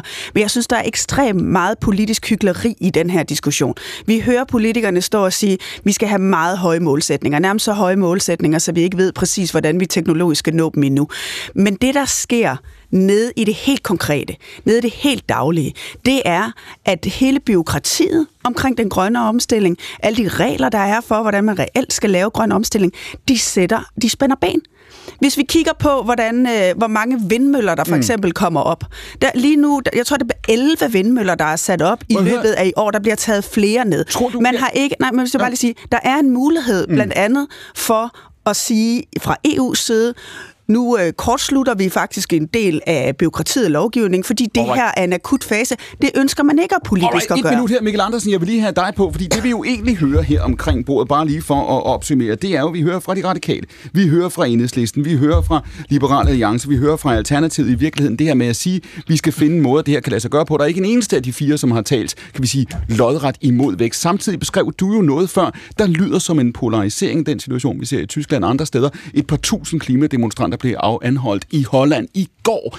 Undgår vi, Mikkel Andersen, en polarisering? Undgår vi, at det her spørgsmål kommer til at eksplodere i, i, i nogen, der står meget, meget længere fra hinanden end Folketingets partier? Nej, det tror jeg bliver, det tror jeg bliver svært. Altså, fordi på et eller andet tidspunkt, har vi jo ikke rigtig set det i Danmark endnu, der har været nogle små øh, tiltag i forbindelse med flyafgifter og forskellige andre, og vi har selvfølgelig også en række grønne energiafgifter, men hvis man vil i mål med sådan en ekstremt ambitiøs grøn omstilling, hvor man på meget, meget kort tid vil reducere CO2-udledningen markant, jamen så bliver du nødt til på en eller anden måde at lægge nogle afgifter på kødforbrug, på brændstof, på forskellige andre ting, som kommer til at gøre rigtig, rigtig ondt på en masse mennesker, og der har jeg bare en mistanke om, fordi det, det vi traditionelt ser, det, så er det, kan det sagtens være, der er en masse, der siger, Nicoline, at de praktisk prioriterer den grønne omstilling, men, men, men egentlig ikke gider det. Før radiovisen Nicoline, det rigtigt, undgår vi polarisering? Det tror jeg ikke, vi gør, øh, men, men vi, kan jo, vi kan jo forsøge på, på bedste vis at, og, og få alle med. Altså, det handler jo hele tiden om at vise, hvordan vi skaber et bæredygtigt mm. samfund, hvordan man godt kan leve og trives, uden hele tiden at øh, få materielle goder ud af det. Det siger Nicoline Hillers Bensen fra Alternativet. Der er 20 sekunder tilbage af denne første time af Akkurat. Med mig i time 2 er de gæster, I har hørt, og flere gæster endnu. Men vi læner os op af en radioavis om et øjeblik, for dette er, mine damer og herrer, Danmarks Radio program 1. Når vi kommer tilbage i time 2, så vender vi os mod den globale dagsorden, men det er altså først efter nyhederne. De kommer her. Klokken er 13.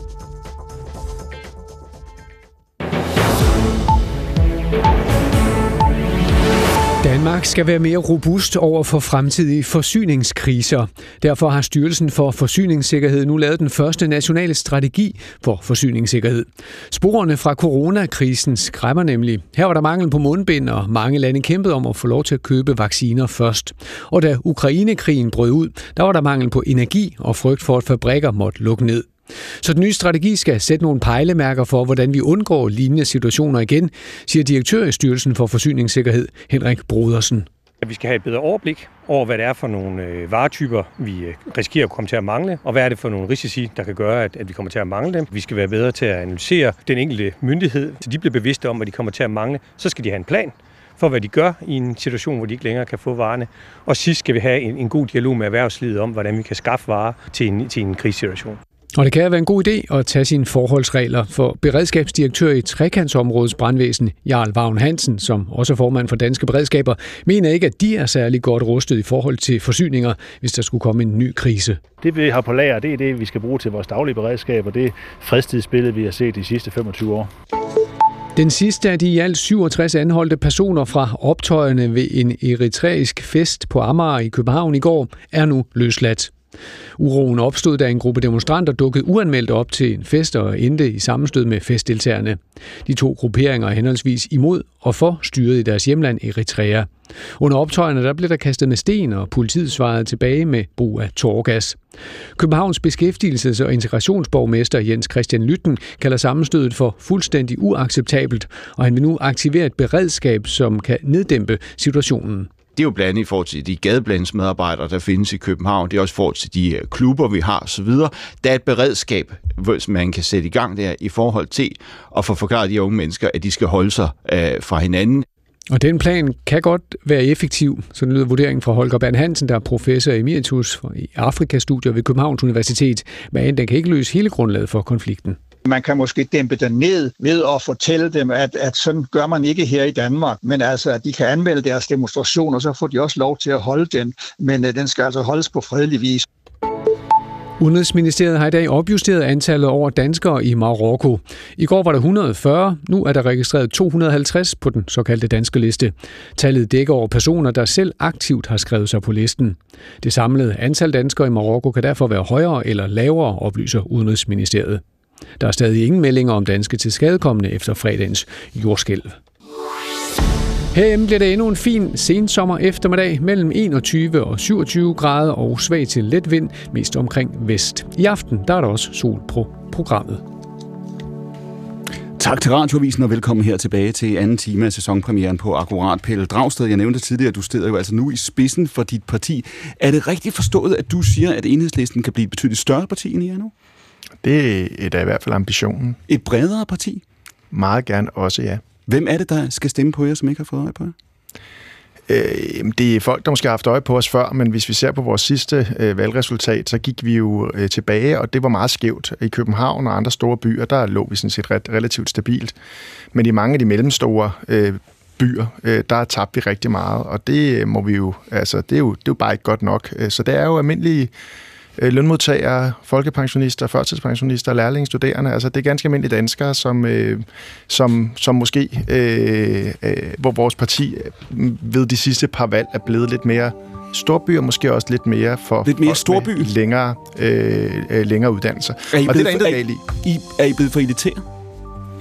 Jeg ved ikke, om det her handler om elitær. Jeg tror, der er mange årsager til tilbagegangen, men vi skal i hvert fald være et parti, som almindelige mennesker, øh, uanset hvor de bor i det her land, føler, at, øh, at vi er der og har deres ryg og forsvarer deres interesser og For... deres øh, rettigheder og tryghed forstår og du godt, Pelle Dragsted, forstår du godt, hvis de almindelige mennesker, du taler om nu, som, som ikke bor i storbyerne, som ikke har de allerlængste uddannelser, forstår du godt, hvis de har svært ved at se jeres øh, funktion?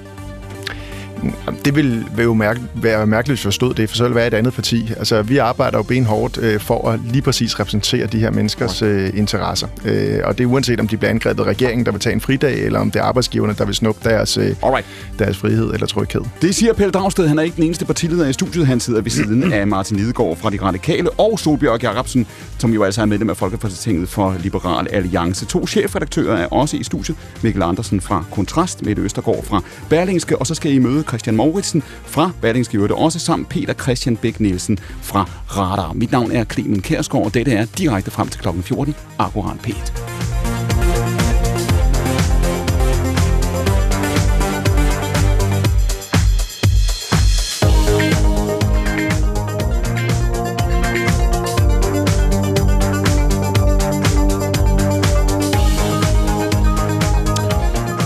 Den første time, den brugte vi på at diskutere, kan man roligt sige, den indrigspolitiske dagsorden og det velfærdsspørgsmål, som Johan har sagt altid befinder sig i toppen af den. Men nu vender vi os mod udlandet, og så måske alligevel ikke helt. Torsdag, der besøgte statsminister Mette Frederiksen Kiev. I øvrigt var hun dernede sammen med USA's udenrigsminister Anthony Blinken. Hun talte i det ukrainske parlament, og blandt andet så sagde hun sådan her. This war can stop today. Russia can just withdraw their troops and this nightmare will end. Until then, dear Ukraine friends, we are going to help you. And no one in the rest of Europe can claim war fatigue. You are leading the way, and the rest of us must be with you to the bitter end. Ukraine går foran Christian Mauritsen, det er det, vi hører statsministeren sige her, og vi andre har sådan set kun én ting at gøre, nemlig at stå side om side med ukrainerne til den bedre ende. Lad os lige starte med hendes besøg her i, øh, i Kiev. Hvor usædvanligt er det, som Mette Frederiksen og SVM-regeringen gør i øjeblikket ved at markere så tydeligt kan man sige, en støtte til Ukraine? Som det? Jamen det er usædvanligt. Altså Danmark ligger øh, på en meget, meget fornem plads og har gjort det i lang tid øh, i modsætning til vores øh, noget fuldstæbende start med øh, hjelme og, og øh, skudsikker skudsikre veste, så vi jo startede med at lave meget stor modstand for øh, en del ting. Der har regeringen jo virkelig taget øh, skeen i en anden hånd og, og gået 100% ind for, at Ukraine skal vinde den her krig. Og det er der jo øh, rigtig mange grunde til. Altså dels er det jo en, en sag, der er åbenlys. Øh, vi har en invasionsstyrke fra Rusland, som i øh, 2014 gik ind og tog Krim, og øh, nu her i februar sidste år gik ind i Ukraine Ukraine. Så sagen er sådan set øh, en sag, der, der helt sikkert har en støtte i den danske befolkning og i store dele af den europæiske befolkning i øvrigt også. Så, så det er en sag, Danmark har lagt sig i spidsen for her på det seneste. Og det, det er der jo alt muligt god grund til at, øh, at ruse øh, regeringen for på den måde der, hvis man, er, hvis man øh, tror på, at det her det kommer til at holde. Ja, du vil gerne, du vil gerne øh, rose regeringen. Man kan sige, det klip, vi hører her med Mette Frederiksen, der er jo også, kan man sige, en modtager på det, hun står og siger, som ikke alene er de ukrainske parlamentarikere, mm. men som i virkeligheden også er resten af Europa. Det var i virkeligheden næsten mere, kan man sige, øh, øh, alle os andre, hun henvendte sig til her. Du siger, Christian Mauritsen, vi står ved en øh, skillevej i forhold til Ukraine, som mm. kendetegner situationen øh, nu. Det er ikke noget, der er opstået øh, på et øjeblik. Øh, der er ganske enkelt nogle øh, dilemmaer foran os. Hvad er det?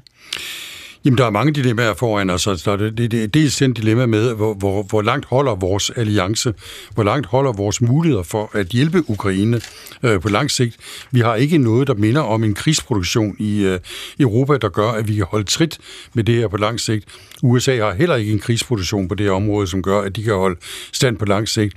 Og så ligger der jo en irritation øh, ind i øh, mange af de europæiske lande over øh, Zelenskis øh, meget øh, direkte diplomati, hvor han den ene gang efter den anden jo, øh, meget forståeligt, han er jo altså en krigspræsident, går ind og pirker til øh, de europæiske lande og tvinger dem til at agere mere offensivt, end de i virkeligheden har lyst til. Og det har vi jo set øh, hele vejen igennem med, med Tyskland, med Scholz, øh, som jo har været tvunget til at føre en politik, som tyskerne ikke var moden til på det tidspunkt. Vi har set det faktisk over hele den europæiske linje. Og den frustration, som, som ligger åbent under det, også i USA, over Zelenskis meget direkte diplomati, mm. hvor uretfærdigt man ikke kan synes, den er, den kom jo for eksempel til, øh, til til udtryk under øh, NATO-topmødet i Vilnius, ja. hvor den britiske udenrigsminister Wallace og øh, den amerikanske sikkerhedspolitiske rådgiver Sullivan øh, skosede Zelensky for ikke at vise taknemmelighed nok over for det, der foregik. Det, det så jeg meget som et eksempel på, at der under det her også ligger en dyb frustration over, og en tvivl om, hvorvidt de europæiske lande og USA også kan blive ved med at holde tempoet i det her. Ja, og forud har vi jo altså et amerikansk præsidentvalg. Det er ikke så meget mere end øh, et år væk. Lad os lige høre, Martin Lidegaard, at du bekymrer, altså med, med Frederiksen er jo åbenlyst bekymret i det klip, vi hørte før, hvor hun siger, at hun frygter dybest set, at, at opbakningen skal, skal, skal smuldre. Er du bare? Ja, altså jeg tror, jeg vil måske sige tingene mere direkte, fordi øh, det er jo hele Folketinget, der har støttet øh, mm. den her linje. Øh, så, så jeg har ikke sådan så meget grund til at gå ind i den diskussion, men der er jo to ting, som, som er åbenlys et farmoment her. Det ene er, øh, og det er ikke for at forklejne Danmarks eller Europas indsats, men det er jo USA, der svinger takstokken her. Og det er det jo fordi, at det kan godt være, at de også er svært ved at holde stand produktionsmæssigt, som Christian siger, men de har dog en noget større produktionskapacitet og nogle, nogle større lager. Hvis USA eller ny administration i USA beslutter sig for at sige, nu stopper det, så har Europas muligheder for at, at gøre en afgørende forskel for den krig mm. meget ringe. Så, så det er bare lige for at gøre proportionen op. Mm. Derfor betyder det stadigvæk noget med den politiske, moralske støtte, og selvfølgelig betyder det noget med de 20 øh, F-16. Men igen er det et godt eksempel, for hvis ikke, hvis ikke amerikanerne havde sagt OK, vil levere reservedelene, vil træne øh, jægerne, så kunne vi intet stille op med det. Det er det ene, jeg vil sige. Det andet, jeg vil sige, er, at så er der, nu taler det med det Østergård hyggeleri. Der er én ting, som jeg virkelig er vred over stadigvæk, og det er, at EU importerer 10% af sin gas stadigvæk fra Putin. Så mens vi med den ene hånd giver øh, Ukraine det, vi gør og skal gøre, så pumper vi milliarder af euro ind direkte i Putins krigsmaskine, fordi vi ikke kan bekvemme os selv til at udskifte vores gasfyr med varmepumper og sikker billig grøn fjernvarme, der i øvrigt er betydeligt billigere end gassen. Og der er slet ikke samme commitment. Den finanslov, vi lige har fået, der er ikke mm. sat en krone af til at reducere øh, forbruget af russisk gas i Danmark. Hvad pokker er det for noget? Pelle Dragsted, vi har jo i dit parti Enhedslisten set altså et, et meget markant stillingtagen til det her spørgsmål. Det har haft øh, bølger, kan man sige, gennem resten af jeres politik. Det er, I siger, det her må ikke øh, stå. Det var uacceptabelt. De har sagt, at selvfølgelig skulle vi støtte øh, Ukraine i den her situation. Det perspektiv, som de har tegnet op. Mette Frederiksen er inde på det, Mauritsen er inde på det, Lidegaard er inde på det, som er et perspektiv, hvor Europa har måske et år nu i virkeligheden til at få smedet en eller anden køreplan, der kan stå nogenlunde uafhængigt, hvis det er tænkeligt af, mm. hvad der sker i USA, både, både i forhold til, hvem der bliver præsident, men også på hvilket mandat den person, der sætter sig i, i det hvide hus, kommer til at sætte. Ser du det, Pelle Dragsted? Ser du et Europa i øjeblikket, som har travlt nok med at sige, hvorfor støtter vi Ukraine? Hvor langt støtter vi Ukraine? Hvad er planen?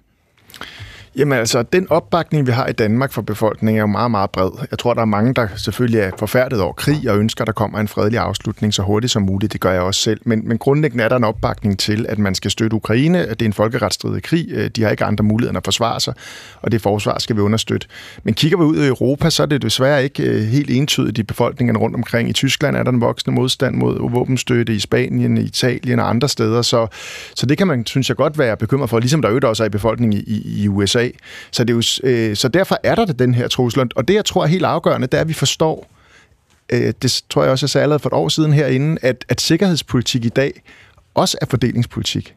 Altså fordi vi er nødt til, at, hvis vi skal have opbakning til at støtte op om Ukraine og sørge for, at byrderne, om man så må sige, for eksempel når vi afvikler gas, øh, at det ikke rammer skævt. Det er jo det, som for eksempel et tysk parti som AFD fisker i rørte vende. Det er jo fordi, at når der bliver ført en politik, som har til formål mm. at blive fri fra gas, hvor man, om man så må sige, tvinger folk til at komme af med deres gasfyr inden en vis dato, jamen så hænger helt almindelige lønmodtagerfamilier på den her regning. Og der tror jeg, at vi har en opgave, og det er noget af det, jeg synes er spændende ved måske lidt med den amerikanske klimapolitik for tiden, at den har det her fordelingspolitiske fokus. Vi er nødt til at sørge for, at almindelige mennesker ikke bliver taberne.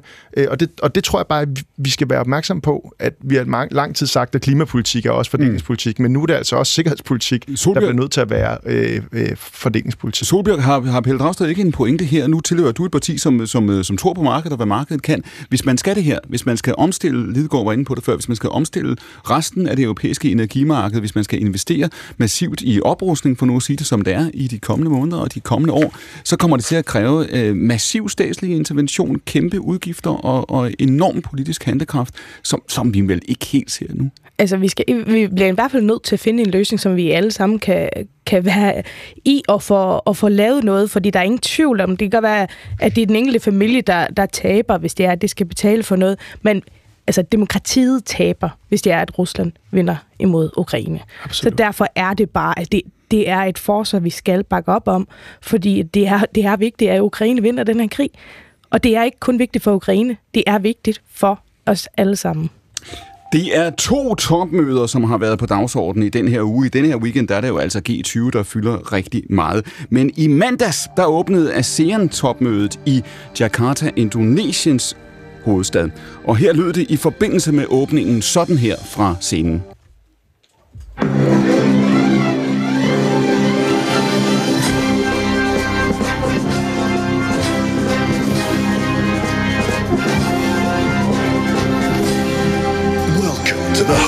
For sustainable and inclusive growth of ASEAN. The dynamic region, taking each step with purpose and drive, working hand in hand, constantly evolving. Man skulle næsten tro, at det var lyden af SMV-regeringens busturné rundt i de danske øh, forsamlingshuse. Det er altså ikke tilfældet. Det er ikke SMV-regeringens øh, toppen i Ringsted, det her, men derimod altså ASEANs store åbningsceremoni, der fandt sted i mandags. Og i denne her weekend, der er det jo altså så G20, der mødes. Det foregår i Indien, og her er det præsident Modi, der er vært til begge møder. Der har Kinas præsident Xi valgt at udeblive. Det er helt usædvanligt og har medført en større diskussion i de internationale medier. Hvorfor bliver han væk? Til sine kolleger i ASEAN forleden, der havde Modi et budskab. Det var måske rettet også til Xi. Her sagde præsidenten sådan her. इसके लिए आवश्यक है कि हम एक rules based post covid world order का निर्माण और मानव कल्याण के लिए सबका प्रयास det 21. århundrede, sagde Modi, er Asiens århundrede, det er vores århundrede. Derfor er det vigtigt at bygge en regelbaseret verdensorden efter corona, og alle tilføjede, han skal bidrage til folks velfærd. Christian Mauritsen, det her bliver jo set og udlagt som et budskab til Xi. Det er det med det regelbaserede, mm. øh, nu han ikke var der øh, selv. Hvor er den kinesiske præsident i den her uge? Ja, det er jo godt spørgsmål om. Øh, spørgsmålet er, om han er blevet væk, fordi han gerne vil, øh, vil signalere, at G20 ikke har den store øh, magt længere, eller om han virkelig er øh, optaget af en af de mange katastrofer, øh, Kina altid har i øjeblikket. Øh, jeg tror heller mest til, at øh, Xi vil vise, at øh, G20 er ikke så magtfuld mere, som, som det har været. Der er også bare det i det stadigvæk at det er jo Indien, der er vært for, for G20-mødet. Og Indien og Kina har jo øh, trods alt ikke det bedste forhold til hinanden. Mm. Og der er et direkte konkurrenceforhold. Hvis I mødte op der, så ville det meget foregå jo selvfølgelig på mulige betingelser, og det er ikke sikkert, at I vil, øh, vi synes, det er en god idé. Vesten er jo enormt heldige på nogle områder, og det er jo netop, at øh, Indien har det konfliktforhold, øh, de har med Kina, fordi der er mulighed for, trods alt, at prøve på igennem Indien, og prøve på ligesom at bremse den indflydelse, som i hvert fald USA gerne vil have, bremse og, i forhold til Kina. Så øh, det, det, det er et, et spil, som, som kører, hvor Indien og Kina, det er ved at holde øje med, og, øh, hvor det her det kommer til at ligge hen. Og, og så er spørgsmålet jo, fordi det vi har set tidligere i år, er jo den udvidelse af BRICS, øh, kredsen, ja. som ikke mindst Xi har øh, presset på for at få Pelle Dragsted. Det, der tegner sig nu, er det for alvor konturerne af et Kina, som er økonomisk presset, man kunne sige også politisk presset i forhold til, til økonomien, og som nu for alvor begynder at opbygge den her alternative verdensorden øh, orden i virkeligheden, centreret i BRICS, samle det, man kalder det globale syd omkring sig. Ser vi konturerne af det?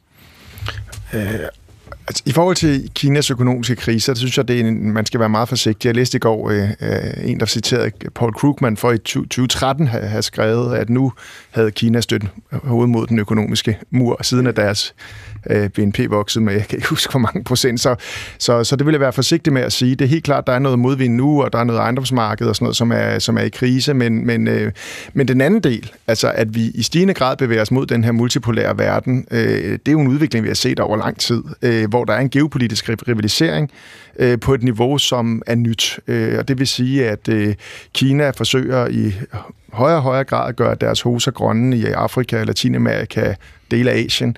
Øh, og, øh, og, og, og det fører selvfølgelig til den her rivalisering, og det er jo en rivalisering, der både er politisk øh, i forhold til, hvilke systemer vi har. Den er, handler om rå, råstoffer, den handler om arbejdskraft, den handler om alt muligt forskelligt. Martin men det spørgsmålet her, du har været udenrigsminister, spørgsmålet her, det bliver jo, er der en neutral position? Kan vi i Europa, kan vi i Danmark sige, når man, vi vil gerne handle med Kina, vi vil gerne handle med USA, vi kommer ikke til at vælge side, eller vil vi i de kommende år blive presset ind i at skulle fortælle amerikanerne, om vi er med dem eller mod dem?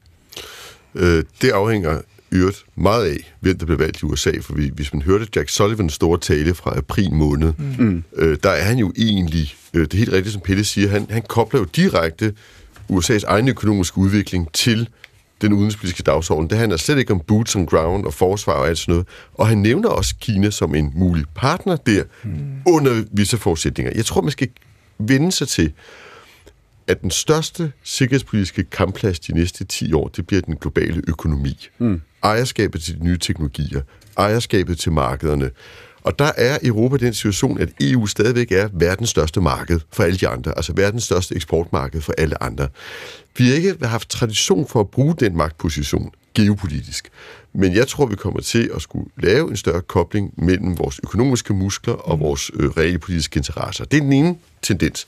Den anden øh, som er nok så svær, det er, hvis vi skal have en ny regelbaseret verdensorden, mm. som Modi foreslår, øvrigt samtidig med, at han introducerer Bharat som det nye navn for Indien af nationalistiske årsager, det var så, siger jo lidt om kompleksiteten i øjeblikket, så, så skal vi jo forstå, at alt den vækst, vi har set, og alt den vækst, der kommer primært kommer uden for Europa og USA, vi bliver relativt svagere, både økonomisk og militært.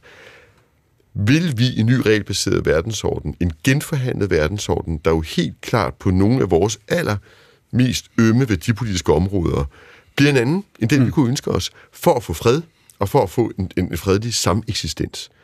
Den debat skal vi jo have med os selv. For hvad er alternativet? Og vi skal også have den med USA. Og hvor går grænserne for os? Det bliver en smertefuld og virkelig svær debat. Ja, det var, du, det, var, det var det spørgsmål, jeg stillede dig. Hvis amerikanerne sætter os i et valg, hvor, hvor, hvor spørgsmålet lyder, er vi med dem eller mod dem med det Østergaard, hvad svarer vi så? Vi har en regering nu. Det er meget tydeligt, jeg nævnte før, at Mette Frederiksen var øh, i Kiev sammen med Blinken. Ikke? Mm. Vi har haft skiftende danske regeringer, som over noget, der snart ligner 30 år, har sørget for at, at stå meget tæt på, på, på USA. Hvis Frankrig og Tyskland siger, vi ønsker ikke at rivalisere med Kina, vi vil ikke puste til det her bål, gør vi så? Jamen, det er jo en langt mere kompleks verdensorden, vi nu øh, navigerer i, fordi på den ene side har vi en krig, hvor man siger, skal vi stå på den rigtige eller forkerte side i historien? Det er nogle meget klare skillelinjer i verdensdagsordenen, hvordan vi ser på det værdisæt. Mm. På den anden side står vi i en virkelighed, hvor, øh, som der bliver nævnt, økonomierne flytter sig. Vi har også en anden virkelighed efter både corona omkring øh, forsyningssikkerhed, vi har efter krigen med energisikkerhed, og derfor ser vi jo en mere, hvad skal man sige, pragmatisk udenrigspolitik, end vi har set uh, tidligere.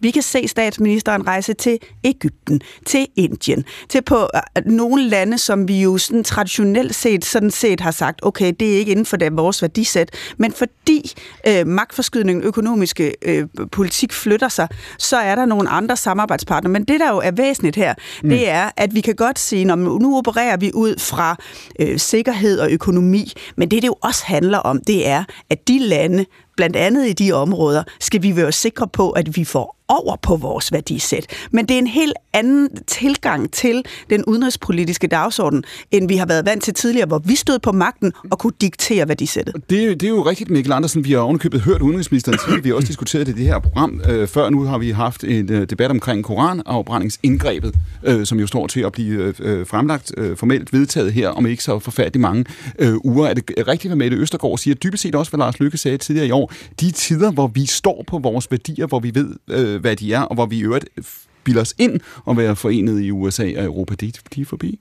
Ja, altså, jeg tror, jeg tror man kan sige, at altså, USA har vi jo nok nu stadig noget mere at gøre med, end vi kommer til at have med en lang række af de her bri- BRICS-lande. Men jeg synes jo, det er uhyggeligt, den her logik er, fordi man kan sige, at ideen skulle jo egentlig være, at vi på en eller anden måde skulle brede vores værdisæt ud mm. til andre lande, ideelt set. Altså hvis, hvis vi endelig skal tale den værdibaseret.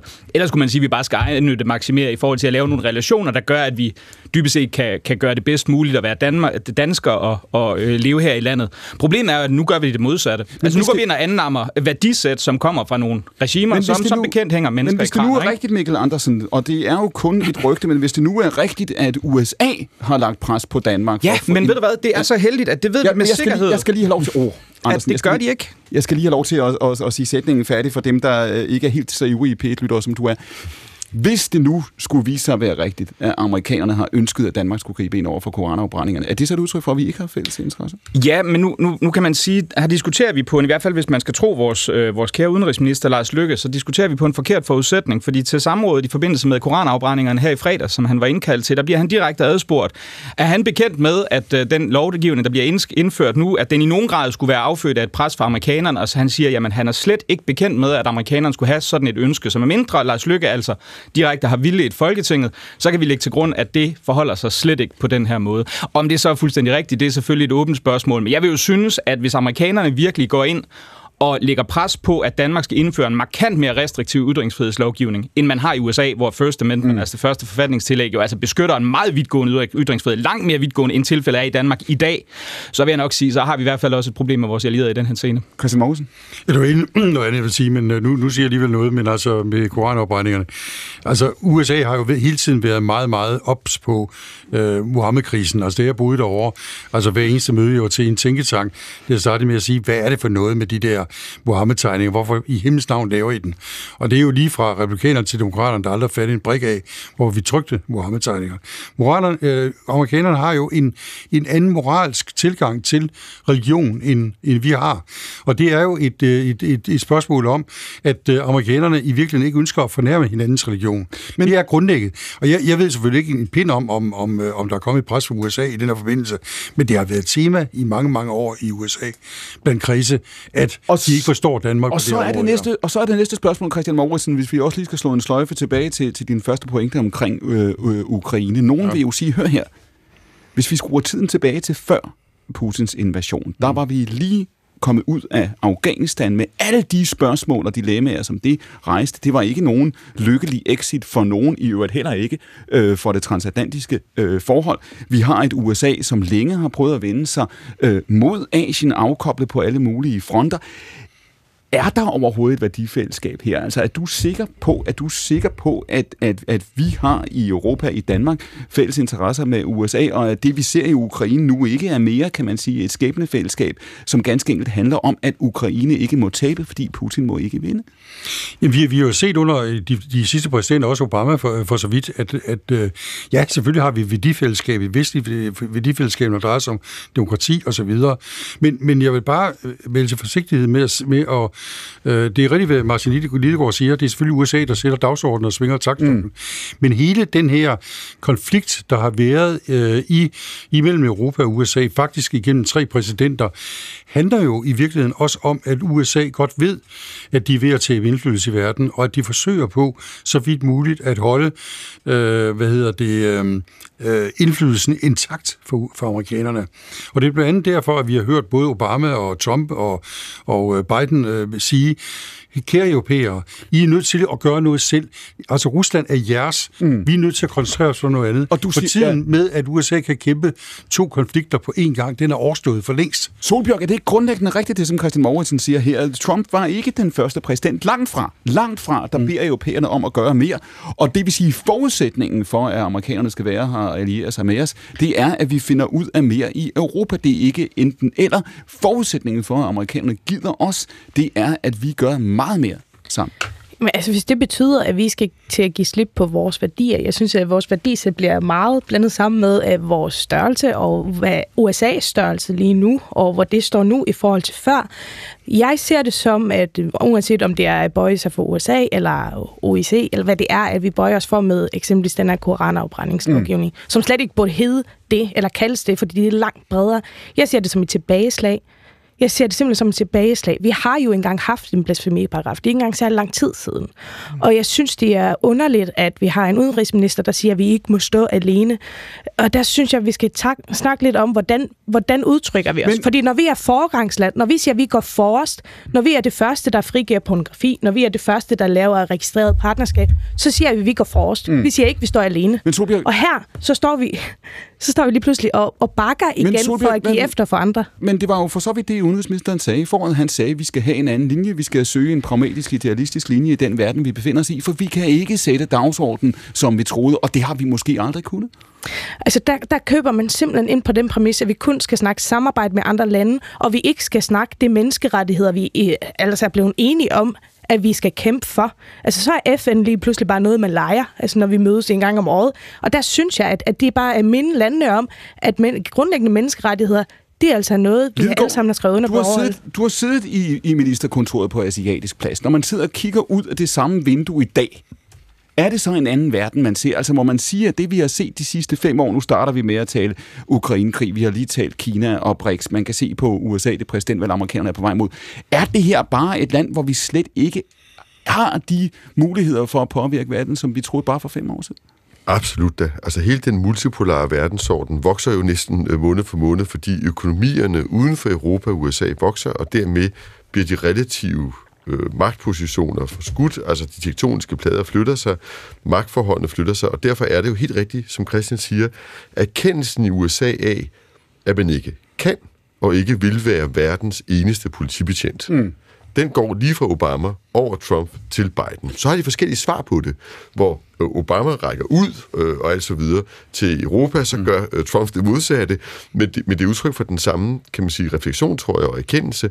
Og selvfølgelig har alle de præs- præsidenter en interesse i, at vi opruster mere, herunder køber det mere i den amerikanske forsvarsindustri, mm-hmm. og så videre, og så videre. Ikke? Men det, det, der er interessant, synes jeg lige nu, i den her diskussion, er jo, at det er jo ikke kun herhjemme, vi har en korandiskussion. Så kigger på øh, feltet til, de, til det republikanske parti til næste præsidentvalg, så er der lige meldt sig en, en ny fyr, der hedder Vivek Ramaswamy.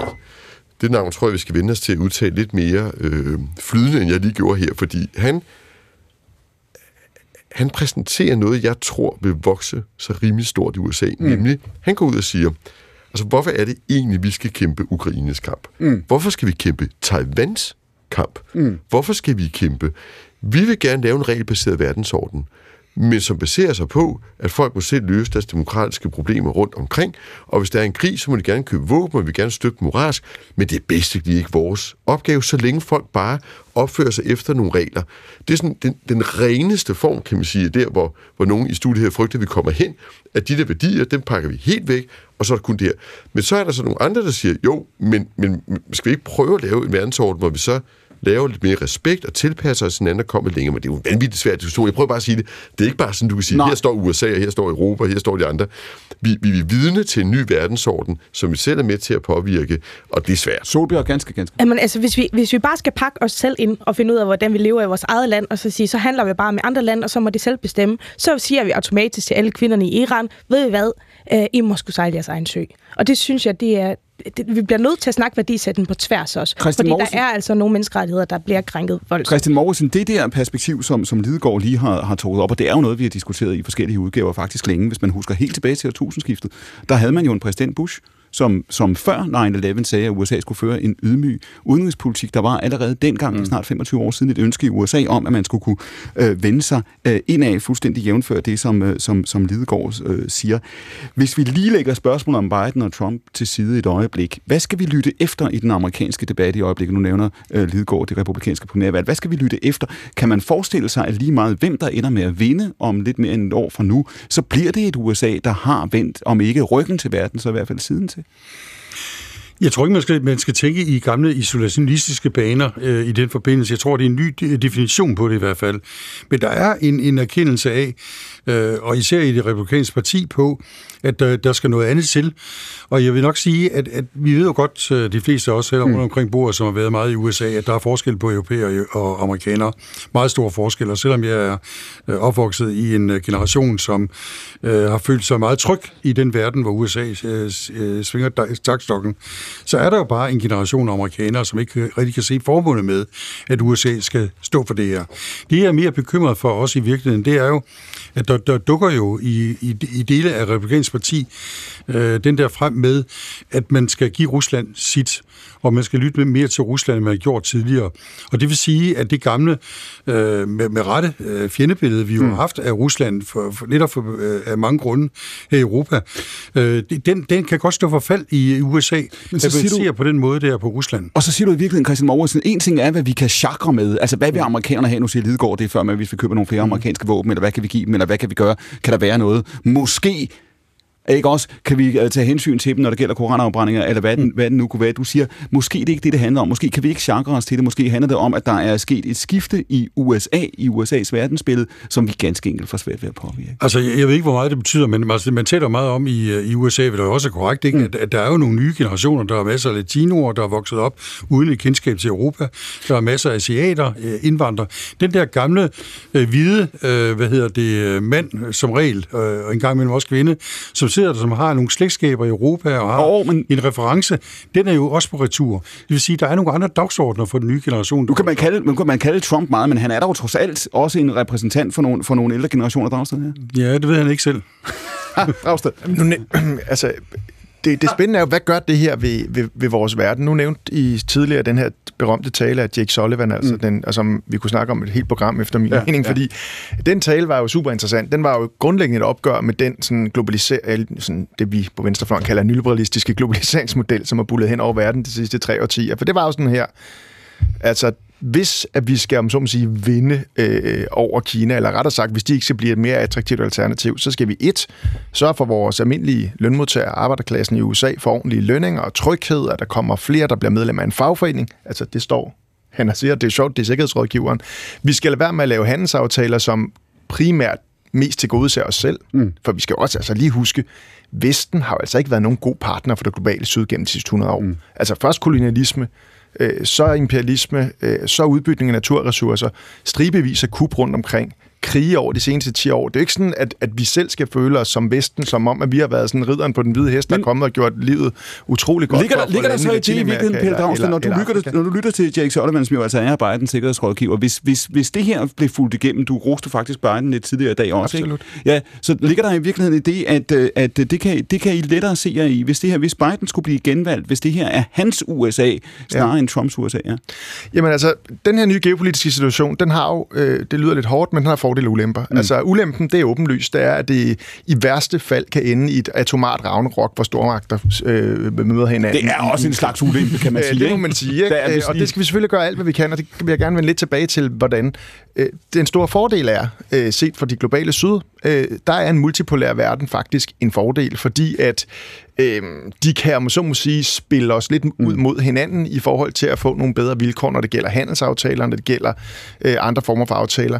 Men sådan set også set ud fra et jeg ved ikke, om man skal kalde det venstreorienteret perspektiv, men et flertalsperspektiv i vores lande, så kan vi jo se, at USA for eksempel er begyndt at føre industripolitik igen. Altså man bruger demokratiet, Solvej vil kalde det staten, jeg kalder det demokratiet, til at faktisk for eksempel sikre, at de arbejdspladser, der bliver skabt, de er ordentligt lønnet, man er medlem af en fagforening, øh, man, man driver, om så må sige, økonomien mm. frem, satser på bestemte teknologier. Der er vi langt bagefter i Europa. Man er så småt på vej. Tyskland har gjort lidt. Og det giver altså nogle muligheder for at igen få en mere, hvad kan man sige, en økonomisk politik, som ikke bare er overladt til Alright. markedet, men Så, hvor demokratiet Der spiller en er godt nok mange er brækker på, på spilpladen nu. Her er sidste spørgsmål, Christian Mogensen, lige for at slå en sløjf tilbage til det allerførste minut omkring øh, øh, Ukraine. Der har været en diskussion også de sidste uger, de sidste måneder, om hvorfor offensiven, Ukraines offensiv, ikke går hurtigere, end, øh, end, øh, end, end tilfældet er. Hvad ser du der for dig? Altså, hvilken, øh, hvilken forskel kommer det til at gøre, og hvor meget kommer Europa til at rykke sig på den? I de Jamen, det, der, det der er frygten er jo, at man begynder, og det har der jo allerede været meget, øh, mange spor efter, at, at tale om det, der er det største tabu, nemlig mm. forhandlinger med Rusland. Øh, og hvordan kommer man i gang med forhandlinger som, øh, som, mm. med, med et land, som har invaderet et andet land? Øh, det er jo, det er jo øh, fuldstændig umuligt, og, og en gordisk knude, der skal løses. Men, men amerikanerne har jo flere gange været inde på det der med, øh, i hvert fald i omkredsen af, af af Biden, øh, hvornår begynder de her forhandlinger, ikke? Og det er jo en, en, en, en noget af det, Zelensky frygter mest af alt, fordi forhandlinger vil jo næsten uværligt være øh, umulige at, at, at gøre noget ved, øh, fordi det vil indebære en eller anden form for koncession øh, til Rusland, hvilket vil være øh, utåligt og, og, og helt Så utilstændigt. du siger, bag, bag diskussionen om offensiven, så ligger der i virkeligheden det spørgsmål, forhandler vi eller forhandler Det er det, der er frygten, ja. Christian Morgensen, tak fordi du kom. Elon Musk arbejder altid ud fra egen interesse, om det gælder Kina eller Rusland, og han har bevist mange gange, at man ikke kan regne med et ord af, hvad han siger. Det virkelig dumme er, at USA og i princippet store dele af Vesten har gjort sig så afhængige af tech rigmænd. Sådan lød det forleden dag på Musks eget sociale medier, det tidligere Twitter, det der nu hedder X, og forfatteren til det opslag, det var dig, Peter Christian Bæk Nielsen, grundlægger af mediet Radar. Prøv lige at tage os ind i det her med Musk, ganske apropos, hvad vi har diskuteret også øh, den sidste øh, halve time. Når vi ser på Mosk, hvad har vi så lært om ham? Hvad har vi lært om verden, og for den sags skyld om, om stormagtsspillet over de sidste 12 måneder? Jamen, jeg tror, vi har lært helt grundlæggende, at det er ret svært at regne med, hvad Elon Musk siger. Øhm, der er kommet nogle øh, sådan, øh, journalistiske rapporter her for, for, for, inden for de sidste par uger, hvor, øh, hvor det antydes ret kraftigt, at Musk øh, kan sådan lidt tænde og slukke det her Starlink, øh, en, en satellitnetværk, som øh, det ukrainske forsvar er 100% afhængig af. Det kan han tænde og slukke lidt for for godt befinde. Og han kan også øh, sætte det ud af kraft i områder, hvor man måske ønsker at angribe fra ukrainsk front. Øh, det er jo en kapacitet, som en privatperson øh, og en, en, en finansmand øh, aldrig nogensinde har haft, at han dybest set nærmest kan afgøre eller tænde og slukke for en krig øh, med et klik. Øh, og han har realtidsopdateringer på krigen, som det amerikanske forsvar ikke engang har. Så når vi har Øh, stået og talt, og nu har vi stået en halv time her og talt, kan man sige, sådan lidt klassisk storpolitik, ikke? Vi mm. taler om Kina, og vi taler om USA, så siger du i virkeligheden, at når man ser på, på Mosk nu, er det ikke kun som det var i gamle dage, som i indtil for et par år siden, noget om, hvad er meningsdannelsen, og hvad diskuterer mm. vi, og hvem sætter dagsordenen. Der er simpelthen også tale om, at han bliver en global aktør. Jamen, altså, altså hvis vi løber hurtigt igennem nogle af de sådan, mest indflydelsesrige ting, han, han sidder på. Ikke? Han har Starlink. Øh, han er ved at bygge øh, elladerinfrastrukturen i USA. Øh, de andre bilmærker kobler sig op på Tesla, Teslas infrastruktur. Han har SpaceX, det vil sige, at han sender amerikanere i rummet. Øh, han er ved at lave øh, Neuralink, som sammensmelter AI og øh, hvad hedder sådan noget, øh, mennesker. Altså, det er noget indbygget lille apparat, apparatur, som skal gøre os superintelligente. Øh, han ejer Eliten, den globale magtelites primære kommunikationsplatform, som var det her såkaldte X, øh, Twitter. Altså, det er jo, kan, I, kan I huske noget tidspunkt, hvor et, hvor et menneske har, har haft så meget at skulle have sagt over den måde, vi kommunikerer, øh, algoritmer, der kan afgøre valg, øh, i hvert fald påvirke dem hæftigt, og så kan man sige, så kan du tage en lille håndfuld andre, øh, primært rigmænd, tech-rigmænd, som, har, som også kan skrue på de her algoritmer, som får os andre til, at, og vores mediemagt eksempelvis, får til at virke nærmest latterlig øh, lille. Øh, vi, vi sidder, altså man kan sige, amerikanerne har jo fremmet den her tech-branche i kølvandet på 9-11, har de fremmet den vanvittigt, fordi man gik fra at tænke privatliv til at tænke, hvordan kan vi indsamle mm. så meget information om, om os alle sammen som overhovedet menneskeligt tænkeligt. Det har man så brugt, det har man fremmet. Problemet er, at den her øh, klasse af folk som øh, Elon Musk er blevet så rige, er blevet så indflydelsesmæssigt øh, alt, alle steder ja. at det er gået måske lidt det er ude af kontrol, kan man sige. Altså for os, der sad i 70'erne og 80'erne og 90'erne og var overbevist om, at James Bond-filmene var den bedste guide til fremtiden, så kan man sige, så er Elon Musk jo i virkeligheden det, som vi har øh, forberedt os på og ventet på. Jeg vil gerne lige, før jeg bringer øh, øh, vores politikere ind med det Østergaard, lægge den over til dig. Du sidder i en, en privat øh, pressekoncern, ikke? Det er en, en virksomhed, øh, Berlingske øh, Officin, Berlingske Hus nu, som, som i princippet er magtfuld, ikke? I er også en aktør, I har også holdninger. Nu har vi Elon Musk. Det her, det havde vi ikke på helt samme måde for 10 år siden, i hvert fald ikke så tydeligt, som det er nu. Han er øh, en industrimagnat og mogul, det var han indtil for nylig. Så er han en aktør i forhold til USA's øh, rumprogram, så er han fuldstændig, som, som Peter Christian her øh, beskriver udtømmende, også i virkeligheden en selvstændig aktør i forhold til Ukraine. Og hvem ved, hvad ellers? Hvordan sidder du, når du sidder som lederskribent og redaktør og ser på Elon Musk? Ser du ham som en konkurrent til Berlingske, eller ser du ham som en erhvervsvirksomhed, eller ser du ham som en global aktør? Hvilken kasse skal han i? Jamen, her er vi jo inde i sådan en diskussion om, hvem styrer øh, hele kommunikationen. Altså, er det er de klassiske publicistiske medier, eller er det noget, der foregår i over i nogle kommercielt drevne sociale medier, som slet ikke er underlagt de samme rammer? Det er en diskussion, og ja. det tror jeg er meget væsentligt at også gøre øh, klart for en kildekritisk øh, befolkning, at der er meget stor forskel på, hvad det er for nogle informationer, man får ud der. Det er jo evident, at øh, Elon Musk er ekstremt magtfuld.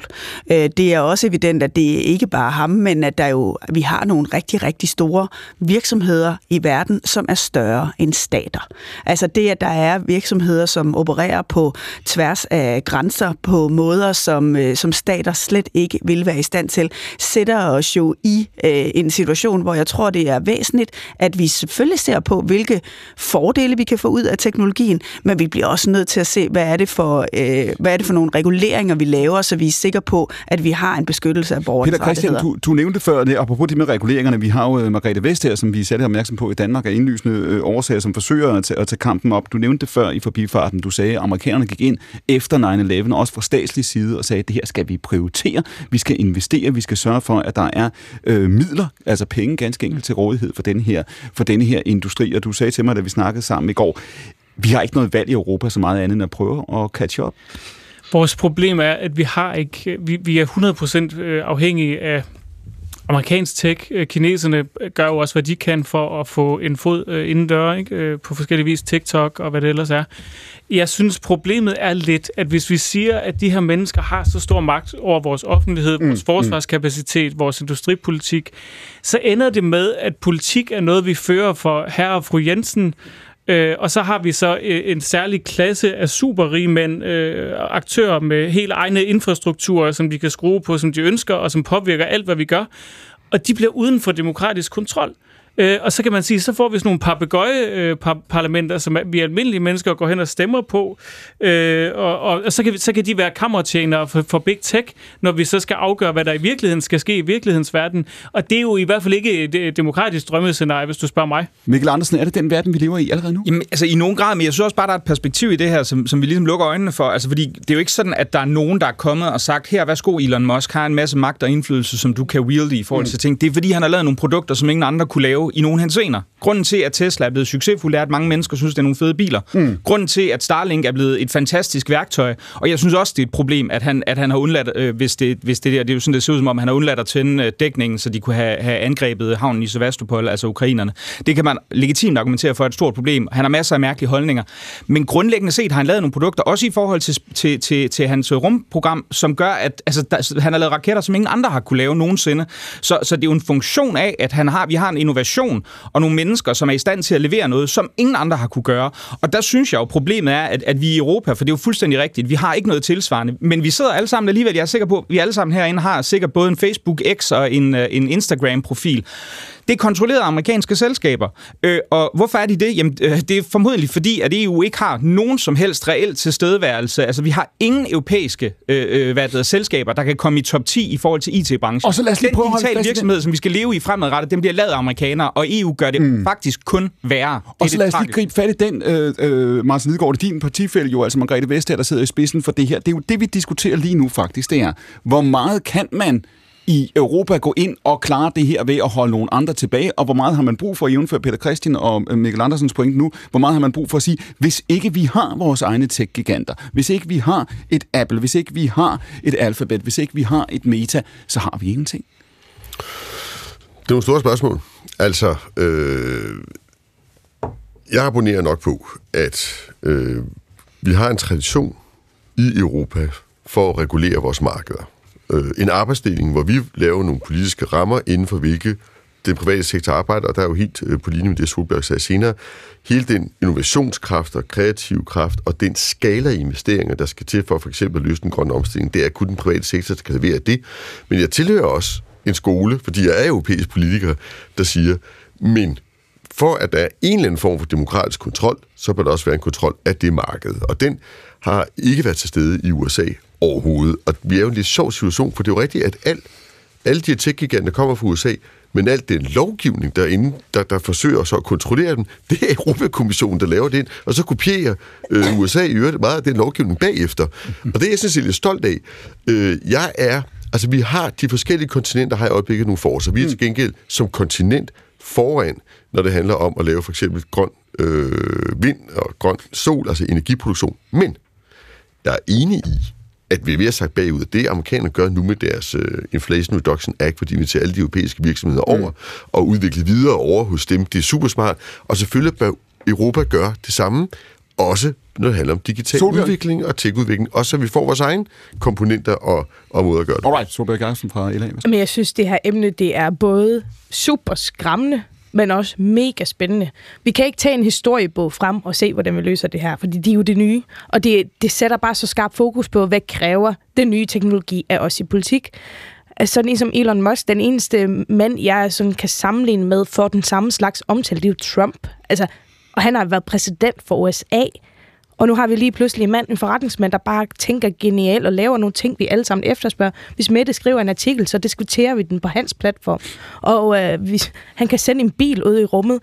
Og der, hvor vi måske skal være lidt varsomme, mm. fordi det er skræmmende, så sætter vi ind med regulering, for nemlig at kunne styre det lidt.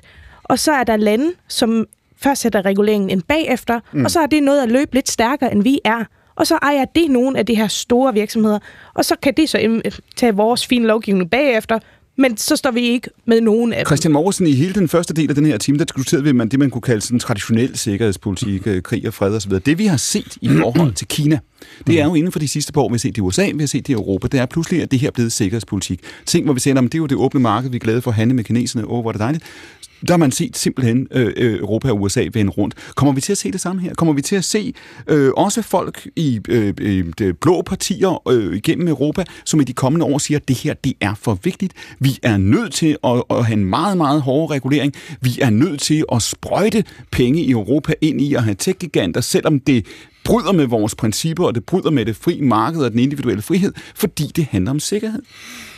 Jamen, det, det, det er der ingen tvivl om, at, at, det, at det gør det, fordi det er jo, det er jo et skræmmende perspektiv, hvad der ligger foran os.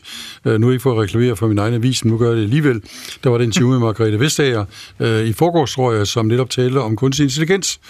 Nok noget af det mest skræmmende, jeg har læst faktisk, fordi selvom jeg rimelig godt følger med, også i den sikkerhedspolitiske debat omkring ny teknologi og kunstig intelligens og alt det der, så vil jeg sige, at perspektiverne er jo uh, utrolig skræmmende, og jeg synes nok ikke, at man Øh, at man... Øh, det, altså kommissionen tager det faktisk meget alvorligt. Det, der undrer mig egentlig, det er, at USA jo som netop øh, er meget dobbelttidig på det her område. Altså dels fordi de helst ikke for mange reguleringer af ting og sager, og på den anden side set, så har de jo haft øh, den fatale situation med Goldman Sachs øh, under finanskrisen. Et ureguleret marked, der gik fuldstændig amok, og så var ved at, at sænke verden. At amerikanerne ikke ligesom også indser, at de er nødt til at gøre det. Og det er også rigtigt, hvad Martin Lidegaard siger, at, at det er jo ligesom, de kopierer de samme ting, som vi gør. Men der skal nok meget mere fokus på det, fordi sikkerhedspolitisk mm. er det også en stor trussel. Peter Christian? Altså, jeg talte forleden dag med en, med en Oxford-professor, der sidder på det, der hedder deres Internet Institute. Han sagde noget, som jeg synes var ret klogt. Det var, at de, at de der øh, 3-5 år, det tager EU at regulere de her ting, mm. der har Big Tech opfundet en ny verden i mellemtiden. Mm. Ja. Så, så, så I'm a bit sorry, øh, for at sige det sådan helt banalt, vi bevæger os for langsomt. Og, og jeg siger ikke, at regulering er løsning på alt, for det tror jeg ikke, det er. Jeg tror bare, at de her mennesker, mange af dem i hvert fald, øh, især Elon Musk, han, han respekterer kun magt. Han respekterer den stærkes magt og stærkes ret. Så jeg tror, øh, øh, altså, jeg synes Martin gav sådan set et lille clue af, hvad man kan gøre. Altså, vi er verdens mest attraktive marked i mm. Europa. Vi skal bruge den styrke, fordi der er sgu ikke så, altså, øh, Facebooks aktie, hvis ikke de opererer i, i Europa, så er, de, så er de halvdelen hver i morgen. Det, det handler om at have adgang til de mest primære og, og, og bedste markeder at tjene sine penge, og det, det er den styrke, vi har. Og så skal vi gå meget hårdt i at få nogle tech-kapaciteter, altså par 2, fordi vi har universiteterne, vi har viden. Mm. Andersen? Jamen, og det er jo rigtigt. Altså, men, men, men det er jo det paradoks, der er i det. Vi har netop vi har, vi har den økonomiske volumen. Vi er, som Martin har sagt flere gange, det største marked, og vi har også nogle af de, de bedste universiteter. Dog er der også en del amerikanske der, som, som måske er lidt bedre. Men, men ikke desto mindre burde alt være til stede for det. Men problemet er jo, at den lovgivning, som mange efterlyser, er jo, altså, har jo så kontraproduktiv. I 2016, der indførte EU det, der hedder GDPR-lovgivning. Den kender vi alle sammen, fordi det er derfor, vi skal sidde og klikke hele tiden, hvad vi accepterer af cookies. Efter GDPR-lovgivningen, som er et ekstremt komplekst monstrum at implementere, du har hele virksomheder, der er specialiseret i at gøre virks- andre virksomheder GDPR-compliant, der faldt antallet af apps, der blev til med det hedder Google Play Store, som er Googles platform, det faldt med en tredjedel. Efterfølgende kom der kun halvt så mange nye på. Det er en hel generation af appudvikling i et kontinent, som i forvejen er ufattelig langt bagefter. Vi har ikke nogen kunstig intelligensforskning af betydning, og vi har ikke nogen AI-modeller, eller store sprogmodeller, som, som ChatGPT eller lignende i Europa Men vil du sige- og vi har ikke computerkraften til det. Så, så ikke alene er vi ufattelig langt Hvordan er bagefter, nu- vi har også et EU, der faktisk gør det sværere Mikkel- for Europa at komme på niveau. så vi Mikkel kommer til at leve i andre re- remind, mig, remind os lige, at du må gerne sætte procenter på. Hvor meget er det nu, du er liberal, og hvor meget er du konservativ? Åh, oh, det svinger sådan efter, lidt efter dagsformen. Jeg vil sige, at det plejer at være med en tung vægt til den, til den liberale side, men, øh, eller en- nogen overvægt til det, men altså, det kommer du, lidt an på emnerne. Du forstår så. godt, hvor jeg, hvorfor jeg spørger, ikke? Fordi man kunne sige, når men hvis det her bliver sikkerhedspolitik, og hvis det er også eller kineserne, eller hvordan det nu ser ud, så er der nogen, der vil sige, også borgerlige, der vil sige, vi, vi er nødt til at sikre øh, øh, helt anden statslig interesse og intervention. Jamen, det kan man også godt. Problemet er bare, at, at vi, vi sådan set, altså, vi opbygger, altså, vi, har, vi gør os selv ud af stand til at opbygge nogle kapaciteter i Europa, mm. som gør, at vi som kontinent er relevante. Lige nu er vi bare i forhold til for eksempel AI-forskning, vi er komplet irrelevante. Vi har ikke computerkraft, vi har ikke, vi har ikke startups, vi har ingenting. Og det burde vi have, fordi vi er det største kontinent, men EU gør det som nævnt sværere. Lidegaard. Ja, det er jo ikke let det her, vel? Altså prøv lige at høre, det, det at forsøge med en teknologiudvikling, som er lige så eksponentiel i sin hastighedsud og udvikling, som den globale økonomi er. Mm. Nu nævnte jeg lige, at vi vil have en fordobling af den globale økonomi øh, over de næste 15-20 år. Det betyder jo også, at vi får en fordobling af investeringer i ny teknologi, ny innovation, nye opfindelser, som vi så halter bagefter med den politiske regulering. Det, kan, det er jo en tilståelsessag. Det er jo ikke, jeg kan jo ikke forudse, hvad der kommer i morgen og, og, og regulere på forhånd, og jeg kan slet ikke regulere hele det globale marked, fordi jeg er bare en nationalpolitiker, osv., osv., osv. Og det er en balancegang. Og lad os bare erkende det åben. En balancegang imellem på den ene side ikke at stoppe den teknologiudvikling, vi gerne vil have. Vi skal omfavne den, men vi bliver også nødt til at tæmme den, så den går lidt mere Alright. i retning af det, vi har brug for. Og vi er nu ned, tæller vi ned til de sidste minutter med et sekund. Peter Christian Kort, værsgo. Altså, vi kan jo tage for eksempel i Danmark. Vi, vi har gjort os 100%. Vi, Microsoft er ved at bygge nogle nye datacenter i Danmark. Det, er vores, det bliver vores forsvar 100% afhængig af. Al cloudkraft i der kommer til at ligge i hænderne på, igen, et amerikansk tech-selskab. Jeg synes jo, hvis man var lidt klog, fordi vi har rimelig mange milliarder i spil i forhold til forsvaret lige nu. Hvorfor er det ikke, vi laver nogle konstruktioner? Vi har, der, vi har der mennesker, der har den viden. Vi kan også godt købe de her ting. Det bliver dyrt. Ja, men viden er der, musklerne er der, hvis vi vil bruge dem, og det gælder sådan set også i Europa. Lad os bruge det, altså lad os da tænke nogle, øh, noget, der minder om Inflation øh, Reduction Act, ligesom Biden. Lad os da tænke det, og så lad os tørre at, at gøre noget, der er stort. Det, det er jo det, man gør, når man siger, nu om 10 år sender vi en mand til månen, så starter man med at tænke stort, og så sige- bagefter agerer man efter det. Præsident Biden skulle bare vide, hvor mange roser, der bliver afleveret foran hans dør i, uh, i dag. Inflation Reduction Act, som Peter Christian. Øh, Hvad, hvad siger du, Solbjørg? Fordi nu sidder du her for, for Liberale Alliance. Det her, det er jo i et opgør med, eller en tæmning af, eller en begrænsning af markedskræfterne. Som Mikkel Andersen siger før, der er ikke nogen, der er, det er ikke den amerikanske kongres, der har haft en afstemning om at give ham også den indflydelse, han har. Den har han fået selv. Kommer I også til at acceptere i LA? Kan I se et EU med meget større ressourcer, meget større indgriben, som simpelthen siger, at det her det er nødvendigt, hvis vi skal sikre vores, vores, vores velfærd, vores frihed på alle mulige andre fronter? Altså, hvis EU kommer til, at- til at spænde det europæiske marked med, øh, med alle det øh, rem og, og, og bånd, så, så, så kommer vi jo aldrig nogensinde til at kunne være aktuelle, som der bliver sagt. Og vi, derfor så bliver man nødt til, til nemlig at omfavne den udvikling, der er. Og det er skræmmende, men øh, jeg, jeg føler mig nogle gange i nogle emner sådan lidt, hvis vi sidder nationalpolitisk og drøfter noget som Mm. politikere, og det der, det er farligt, det må vi nok heller. Hvis det er sådan lidt naivt, fordi det, det løber bare derudad, uanset om vi er klar til det eller ej, så kommer det. Og derfor bliver vi nødt til at finde, ja, en balancegang. Har du- Men der kan vi ikke hæmme hele Europa, bare fordi at vi synes, at det er skræmmende. Mette Østergaard, når vi sidder i en dansk kontekst, og vi diskuterer, øh, hvad skal vi gøre, hvem har magten, hvem bestemmer, og vi diskuterer dansk politik, øh, politikere og medier osv., har du en gang imellem fornemmelsen af, at det vi i virkeligheden burde diskutere er det her, altså vi er tilskuere til noget, som er så meget større, og hvor det er øh, øh Twitter åbenlyst nu, X, det er Facebook osv., som er de rigtige aktører? Jamen, nu begyndte vi jo øh, den her udsendelse med også at tale om reformer og om velfærd. Mm. Og hvis vi så taler om teknologiudvikling, mm. så er det jo et eksempel på, hvor teknologien kommer til at kortslutte de præmisser, som vi har været vant til.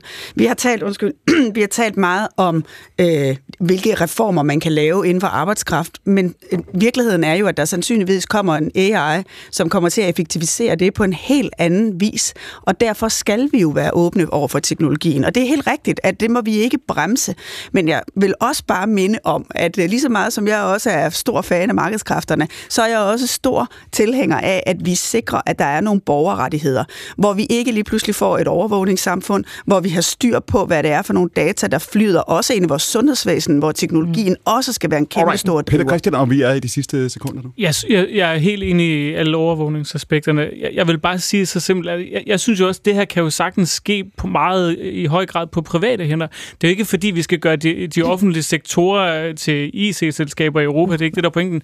Men selvfølgelig skal det ske på vores måde, og vi skal bare have de kapaciteter, fordi vi ved ikke, hvad der sker i USA i 24. Det er, altså det, det land vagtlov øh, virker det af og til Alright. på kanten Sidste af bemærkninger her, Lidegaard. Jamen, jeg synes, Peter har en indlysende point i, at vi skal have mere styr på vores forsyningskæder og værdikæder i Europa. Det er virkelig det, vi snakker om. Det gælder råstoffer, det gælder energi, det gælder i den grad også teknologi. Mm. Og det øh, er en bunden politisk opgave at få det, og det er sikkerhedspolitik, så det brager at få større kontrol over det, også i forhold til at kunne løse den globale opvarmning og naturkrisen. Solbjerg, så du siger hvad? Vi kommer til at se en stærkere stat, et større EU, flere ressourcer? Mere Nej, jeg siger, at vi kommer til at se nogle øh, virksomheder, der får lov til at øh, skabe fremtidens løsninger til de udfordringer, vi har. Det sagde Solbjørg Jacobsen, hun sad ved bordet ved siden af Martin Lidegaard. Nicoline Hiller Spensen fra Alternativet var med os i time 1. Det samme var jo altså Pelle Dragsted. I har også hørt ikke færre end to chefredaktører, Mikkel Andersen og Mette Østergaard. Vi har også haft besøg af, I hørte dem før, Christian Mauritsen, journalist og forfatter, samt Peter Christian Bæk. Nielsen. Vi har et minut tilbage. Det er 18 år siden, at Rolling Stones sidste gang udsendte en plade med egne kompositioner, men der er en ny på vej her for i 30 sekunder af den første single. Den hedder Angry.